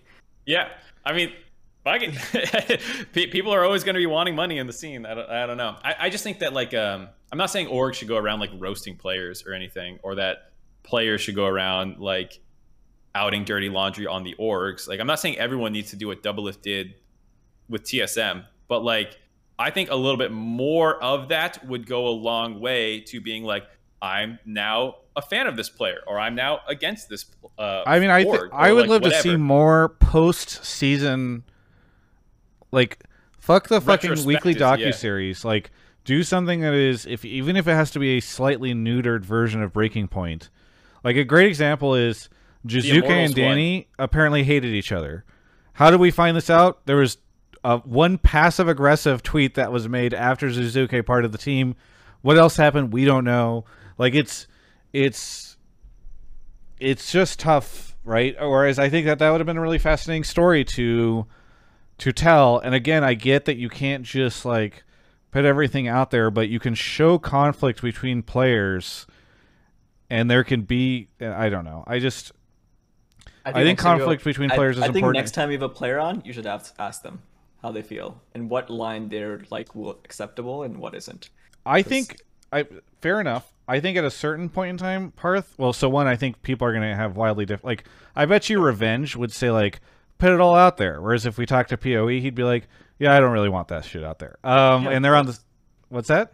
Yeah, of course. But I but I also think like at a certain extent to a certain extent look, if you ask the players what they want, the players would say, I want to just get paid millions of dollars to play League of Legends the amount of time that I would prefer to play League of Legends, have the exact team that I would like and compete and win.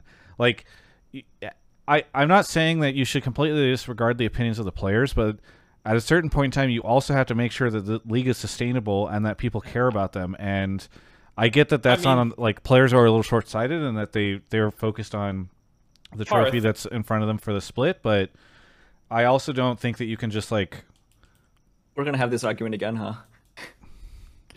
Well, I, what, isn't isn't there? You're you're really smart. Isn't there a game theory or an economic theory about like if everyone only tunnels on the shortest term, like benefit that it has this horrible knock-on effect? I can't remember. It, I, tell me, I'm not making shit up. There, there's something about in game theory that if you only ever take the shortest, like most optimal thing in the short term, then you never. Uh, Yeah, yeah. I mean, I'm sure there is. I don't know it. Uh, Uh, I was- figured you would have. I don't know why. The I tragedy mean, of the commons. No. I, I don't know. I'd have to look it up. Um, but my, my point just being like, there's a lot of incentives for players not to like do this in the short term, but in the long term, you're building your brand and getting investment in the scene by being authentic. And it's it's not even necessarily short term hits or like whatever. I just think like Yeah. um, Okay, so let's let's take a scale back. Let's let's take a step back, right? You have your performance team that's working with the with the like the players, right? Like their coaches, analysts, whatever. Then you have like your GM. Who makes the decision? What goes on? Where's the leadership structure? Who gets to leverage? Like, hey, this guy's going through a really stressful time right now. We're doing fucking triple blocks. Uh, maybe we shouldn't send him in for this like breaking point interview that's gonna do it. Like, where where's that structure? Because I just don't think teams have that. Like, they don't have the ability to have people like Max and Andrew who are like sensitive to what the players are going through and everything, and be like cognizant of what they can put on and what they can't, and at the same time also leverage like what the coaches like how stressed the players are and what the coaches are making them go through, and like making these decisions. Because it's not just like a the CEO should just go in and be like, yeah, let's put it in there. So like, how do you balance that if you're like part of an org?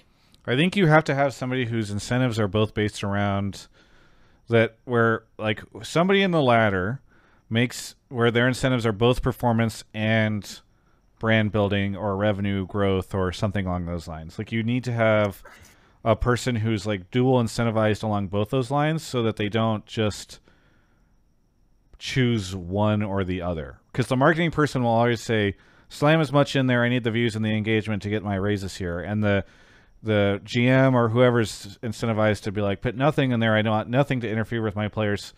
Um, and so you need somebody who sits kind of above both of them, who is able to manage both of those goals against each other, and pick sort of the optimal middle ground. Yeah, I just don't think that there are a lot of people with the core competency to be able to handle decisions like this. There are already few people who can do like one division, let alone be in a position to balance multiples. I mean, Uh, I the other thing I the other thing I would add is that like I think a lot of the times the docu series run into the problem of like a interesting don't- story. I don't like the docu-series model anymore. Yeah, it just doc- should die out.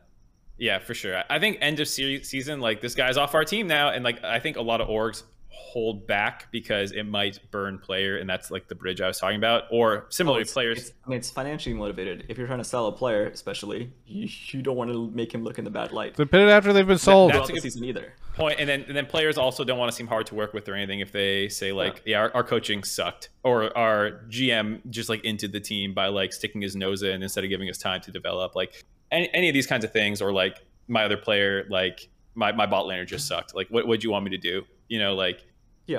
um I mean, it those- definitely does feel like Dardoch had a hard time finding jobs after Breaking Point.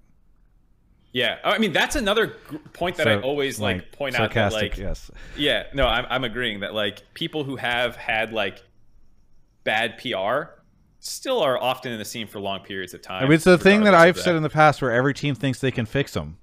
You know, it's like the the romantic I mean, partner who sees the I person I who's like give- not I would great gi- is like, I mean, I could I, think them. Dardoch is like an ex, like that's like an exception. I think there's a lot of people who just like whose reputations have been ruined by random rumors, let alone things they see on Solo, camera. like there's there's so many players who have had Solo. Humanoid didn't come to NA this year because there was a rumor floating around that he's just gonna go around and chill. Uh, and he got like like the teams that were interested in him, and I knew there were like at least one. Just like heard that rumor, I bet they didn't even verify it and dropped it. And someone random could have just come up with this rumor. I know Biofrost at the end of 2020 for some reason didn't get picked up for 2021 uh, because he didn't perform at Worlds despite still having like a pretty good season overall. And there's no way he shouldn't be in like even like a bottom team. So like Well, what if you guys had released a docu series that showed that he had been a great member of the team? It goes both ways, right? Like the these things can also reveal, can like get rid of some of the rumors Yeah, or yeah, some but, of I, the. but I'm just giving you an example of why like the whole drama side isn't. No, and and to be fair, I mean we're we're focusing on the, the TMZ angle like within a their own team, but I think um I, I Showing- think that I think orgs should have and show more authentic moments with players. Yeah, Sure. I think I think that's agree the, that. the bigger thing. Like after a loss, I think it's like there was a time after a loss where like Xpecial spiked his water bottle on Curse because he was just fucking pissed that we lost or, or Team Liquid or whatever. And like, does it make him look good? probably not. But like, who can't relate to that moment where you're just like you just fucking want to punch a wall because you're mad that you that you you probably threw the game. You know, like I just feel like I, I when's the last time I've seen someone like like that? I, I don't know. Um, and I think like that that's not even him being mad at a teammate or whatever. Like those are just I think moments that um, can endear you to someone or like you know I, I just don't think we you often see re- real moments um, unless I, I like the only time I see real moments is like post game interviews, which I know we often meme on for sucking, but like you might get a catch a player heated or like oh like on stage like welling up with like tears or whatever. Like that's the closest you get. Like Santorin had a great interview. Um, I think it was like a year ago um, mm-hmm. after after he won and was just like emotional about like the long journey back. You know, like mm. th- those kinds of things are just um, it's just hard to capture real emotion in the scene, positive or negative. And I know we've been talking a lot about the drama angle, but I don't think it has to be that. Yeah, yeah, I agree. I think if you take the drama element out, I think a lot of teams should be doing a lot more to show more authentic moments from their players. And it can be as simple as like embedding a content creator who just becomes part of like your crew and squad. Because it was that simple back in like 2016 or 2017. I just to round, wind this down. I will say, Parth, you and I have talked about this stuff a lot in the past, but one of the things I really appreciate that you brought up here was sort of like the organizational incentives of the different individuals within these esports organizations. They're not a monolith. Yeah, well, they're not a monolith, but I think one takeaway for me is like as performance has become such a huge huge metric for success as obviously should be but as as you've hired all these gms as you've hired all these coaches as you've invested in chief gaming officers and all this stuff and all these different lcs organizations i do wonder if we've gotten to a point where like there's so much institutional bureaucracy that's blocking a lot of these a lot of content opportunities a lot of um, moments of showing something authentic of taking a risk. God forbid we take a risk um, okay. putting something out there? I don't even think it's like a risk. I think there's just operationally hard to run. I'm going to use an example uh, of a team, right? Um, and this is not to like brag on them. Um, this is just maybe they're just messed up or something, but it kind of shows you like what the priorities are and what like the thought process can and can't be. Uh, EG either this year or late last year had Bruno Mars at like their party at some point uh, at some point in that during this party, he was wearing an EG hat, and he performed for like a bunch of EG staff. Uh, I found out about it because someone from like EG staff was posting it on their personal Twitter, and I'm just like, if I have Bruno Mars at an EG affiliated party, I have that everywhere, all over my socials. Like I'm creating content, I'm doing something, but I don't think I saw a single post about it on like the EG main Twitter. That kind of shows you the disconnect between like like the people who are working on like the brand slash media side and what like their priorities are and what they're thinking of when they're doing things. And sometimes there is just a big disconnect between like what you want to do um, as part of the creative team and where you're like where your direction is and what you think of and what you don't. And i think a lot of teams are just plagued by this. Twisted hits i know you've been here this entire time just listening in on our conversation um, I apologize that we we got lost in the weeds a little bit. Is there anything that anything really quickly that we've said that you just want to reflect on? Um, nothing directly. Um, I didn't really have any other questions aside from that. Aside from saying that the LoL Esports website is kind of useless for like any purposes, it doesn't really do much. I mean, yeah, we did talk about that. I think a little bit last week or the week before. So it's a it's a fair point to bring back up again. Yeah, I was trying to look at rosters, the summer rosters will be, and I realized that half of these are like not telling which ones are the LCS roster and which ones the like academy roster. Yeah, yeah. We we're unfortunately over time, so we gotta get on to our last caller quickly. Yeah, but um, thanks. I've been a long time viewer since like 2016, so I really appreciate the content. Sweet. Thank you so much. Glad we were able to get you on. Mark just noticed the time when he looked at the, the clock. Oh, I've so been watching it the whole time. We got to hurry up. He Mark Mark keeps me on a tight schedule. He knows how much I pay him, and he doesn't want to want to work any more than what I pay him. Uh, thank you so much to Twisted Hits for coming on. Mark's grabbing the last caller right now. Thank you to Kylo Zen for the prime. Uh, we should have our last caller here in just a second. Uh, did you hit up any good food spots, Parth, while you were in town? Mm, not really. Well, I'm sorry to hear do that. it. You know very much. Yeah. I absolutely love stickers. Welcome to the show. Where are you calling from? Uh, I'm calling from Beaverton, Oregon. Beaverton, Oregon. What do you want to talk about in the show? Uh, I, my take's kind of two parts. Um, first part is I think TL is going to basically just crush the summer split and look really good, look like a clear favorite going into the um, summer championships. And then on the flip side, I think 100T is going to fall out of the top five. Um, Out of the top five. You know, they were in finals uh, not too long ago. Yeah, yeah, for sure. Sorry, do you have TL winning uh, summer finals as well? You said they're going to do really well and go into playoffs really strong, but do you have them winning?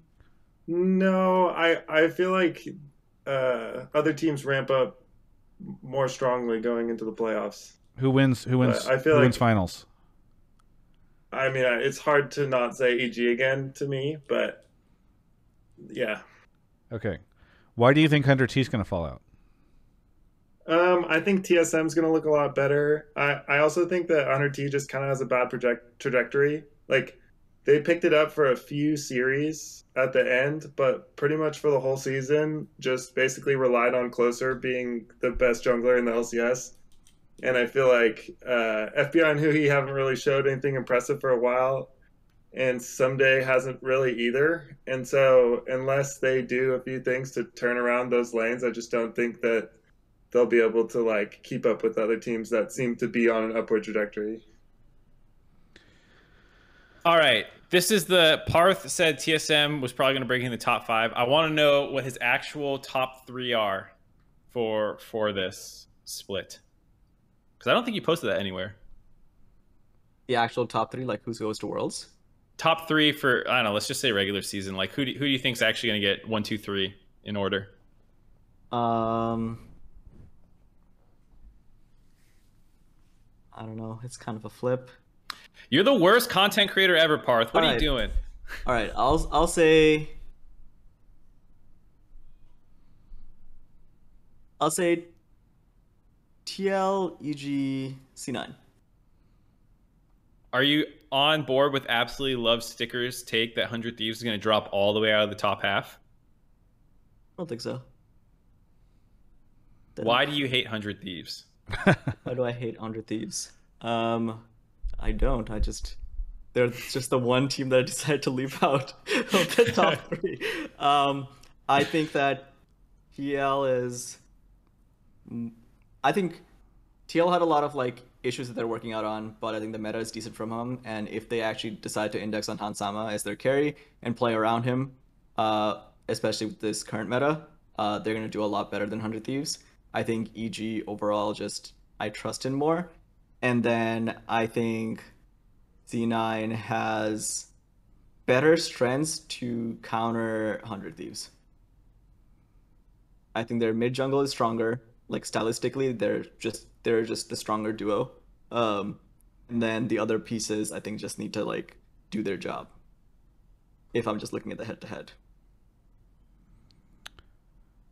Mark, you I assume you had 100T in your top five. Where did you have? them? I I had them number two in my power rankings, um, but that was for end of split placement, and my reasoning for why they got second was because I think EG and C9 are going to have slow starts. That's going to be hard to like overcome in a game record wise in best of ones. But I, I did say that of my top teams and like teams going to worlds, I had the most doubt in TL and Hundred Thieves for making worlds. I actually had a little bit more faith in Cloud9 and EG. I was pretty locked in on making worlds. Why TL and why 100T? I think what I saw at the end of the playoffs, where both like TL, I just don't think we've seen like what the super team is fully capable of. They feel like a little bit less than the sum of their parts. Mhm. Um, and you saw like when a team is hot, they can beat them. Um, and so like I'm concerned that TL is just always this like really good team. Like they're just so individually talented that they're never going to be bad. I have them in first in the regular season for that reason, but in best of fives in in playoffs, if they lose in the upper bracket, how are they going to fare? And for Hundred Thieves, my my reasoning was just that this team has been inconsistent so far this year. Lock in was kind of a joke. then they had a slow start. Then they picked it up. Then they like had to reverse sweep TL because they looked like limp fishes for the first like half of that series, and then they looked like limp fishes again versus EG. I don't think EG should be 3-0ing 100 Thieves. I think 100 Thieves are too good for that. But they've showed that they're that they will play to that level sometimes. That they will just not show up. Um, and I'm concerned about that in in playoffs again. Like if you just have a bad 100 Thieves day, they're just out of playoffs. Um, There's and- and double Worlds. elimination. It is Um, double elimination, but I mean, like you could realistically, like let's say TL does hit that next year, or they, or they are good, or C9 does pop off, or they run into EG in the upper bracket, and somehow they end up in lower bracket, and then you're playing one of these other teams again in lower bracket. Like there could just be a day in lower bracket, final final world spot on the line, they just like come up lame, um, and and that's that's a little scary. Yeah, I I mean the thing for me, uh, part of me is very happy that 100T continues to not make changes, uh, because as we all know, I would like turnover rates to be lower in the league. Um, the other part of me is a little surprised because I am. I guess it depends on what what you think of the strength of this league right now versus last year. Because if you think that the league this year is stronger overall than it was last year, then you can look at 100T and say like, "Hey, we might have seen the best that this these five can can become." They they it was enough to get them the victory last year for summer, but then it wasn't enough to get them first place this time. And like, are they going to continue to fall behind as teams like Cloud Nine get their shit together, Team Liquid gets better, et cetera, et cetera? Like, is this have they hit their ceiling and everybody else is starting to slide past them? Um, if you think that the league is in a worse spot than last year, then you're like, okay, well, 100T just need to get back to where they were last summer, and like, we'll we'll be fine. They'll they'll go to Worlds and everything will be good.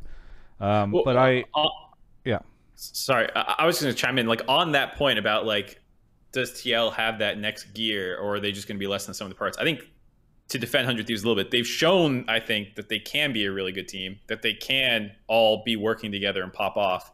It's it's purely a consistency concern. no, I agree. I think TL's in a really like. I doubt love stickers a little bit here on this. I mean, I guess TL did really well in spring, so maybe I shouldn't doubt as much. But like, I'm also just a little worried about Team Liquid because I'm kind of like, well, like this seems a little underwhelming, uh, and it doesn't. It's not like there's a clear answer as to why um, it has been underwhelming. I just feel like TL is trying to do too much, almost. Because like Santorin is like has like his playstyle that he had on FlyQuest, and he can like pretty successfully do if he want. If TL just commit to like, I'm jungling talk to bot, playing front to back, every game, they can do it. But like, there's like the Rengar top coming out and all this like random shit that kind of keeps happening, and I feel like it just confuses the team. Don't you feel need like to be TL versatile to do well internationally? Yeah, I'm talking. We're talking about NA. We're, I know, we're I know. I just internationally. at a certain point in time, I feel like you do have to be like, we're gonna play multiple styles and not get Yeah, stuck on and one, right? and that's why I don't. That's why I actually think that TL will improve the split versus like if if they just if they want to win, they can. I mean, there, there's sometimes a problem that happens in super teams in basketball. Not like super super teams, but like Yeah, yeah. everyone's too willing to pass the ball. It's like I have such great teammates around me. Sure, Bwipo, Yeah, yeah. play your Rengar top, and like Yeah. yes, of course, you're so good. Do this, and like you Yeah. don't actually have the selfish player who's like just shut the fuck up and like do what I want. You know? It's it's not even like willing to pass the ball. It's like this this trying to prove that you're a versatile team. You know, you're like, yeah, I can. We can play the top. We are like we have multiple strengths. It's like I, I guess Yeah. so. Yeah. All right, love stickers. Thank you so much for the call. Uh, I'd love to toss it back to you, but we are kind of over time. Is there anything that you want to shout out before we say goodbye? Yeah, I'll just shout out my girlfriend and my cat. Um, and I appreciate all the content you guys make. Uh, have a good night. Have a good night. That is the most Mark Zimmerman response. I was about ever. to say, absolutely love stickers is my alt account. Yeah, yeah. I was gonna say that is, if Mark could only shout out two things, it would be his girlfriend and his cats. Shout out Natsume who always keeps me me company when he's like, "Dad, when's dinner?" And then shout out Ashley. Uh, she's the best. And not Nyanko because he's become a monster. I used to think Nyanko was the better cat, and uh, now I've learned that that cat is a, um, a monster. Um, anyway, He's great. He you just you just suck. And he- I mean, you didn't shout him out just now. That is so chill. He just sits there. He nor, that cat is not chill. Normally, he like when we went so over for the board games, that cat was hiding as far away as possible. He's just a little scaredy cat, aren't you? You're just a little All right. scaredy cat. Mark, what do you want to shout out? What do you want to plug besides Ashley and? Uh, No, I think that's about Okay. it. Uh, shout out to the Watch My Power Rankings if you haven't, but they're on this channel if you're not watching it live. I mean, there's a ton of stuff you should be promoting. Uh, we did a, a waifu tier list for Genshin Impact. Travis and I really scraping the bottom of the barrel in content creation. Um, check that out. Uh, It's actually pretty good. You get a was decent look actually- into we- we Mark made and some my good psyches. jokes. Yeah, yeah. Uh, All right, and then um, Parth, what do you want to shout out? Shout out to the LCS coming back. Then it's like year ten, right? The that's like the theme. Yes. League 10. Yeah, League ten. It'll be League cool Ten, even though LCS 10? it doesn't really make sense because the league was founded in 2013, and We don't know how anniversaries work, It's, all right? it's like it's the tenth year of LCS. yeah, Just just give it just give it to the LCS. I'm actually excited for Worlds to be here, so I can go here to all the event venues, yeah. No, especially I mean, after. COVID. Are you gonna go to Mexico City? that's it. Ah, maybe we'll see Right. how it feels about after Chicago. Yeah, I'm trying to figure it out. Uh, any content coming down the pipeline for you, Parth? I know you're always working on stuff. Uh, n- content no. I need to follow up with you because I know we talked about doing stuff and then I got distracted. So maybe we'll figure. Oh something yeah, yeah. Um, for me, I want to give a couple shout outs. One to the interview that I did with Dan and Tony. I feel like even if you don't watch players, I feel like the interview is fun because it is these two dudes that have like outside perspectives on league esports came in and had to learn all about it. It's like very fun. Uh, but also, I want to give a shout out to players. I'm not sponsored, although I guess I have to ex- disclose that I'm in it. Um, and receive payment for my f- very brief appearance. Uh, but um, go watch it. The first two episodes are free in front of the Paramount Plus paywall. It, it comes out on Thursday. It is, I think, really good. Mark and I will be doing content around it because we want to discuss the episodes as they hit. Um, but the first two episodes, I think, are in front of the paywall. The second two are available also on that day, so you can watch all four if you have a subscription. And you can. There's a ton of one month free codes around, so just go find one. Don't pirate it. Please don't pirate it because uh, I think these guys deserve to have. There, there's a one month free trial. I'm pretty sure. Yes, and I is. know none of you have it right now. Go. so just go- do the free trial. Yes. Yes. Uh, Emily Rand in the chat. Shout out. Uh, thanks everyone for watching. This has been Hotline League. LCS comes back this weekend. Let's get excited about it. I'm pumped. We're gonna. I'm gonna have interviews. I'm gonna be there. It's gonna be great. Catch you all next time.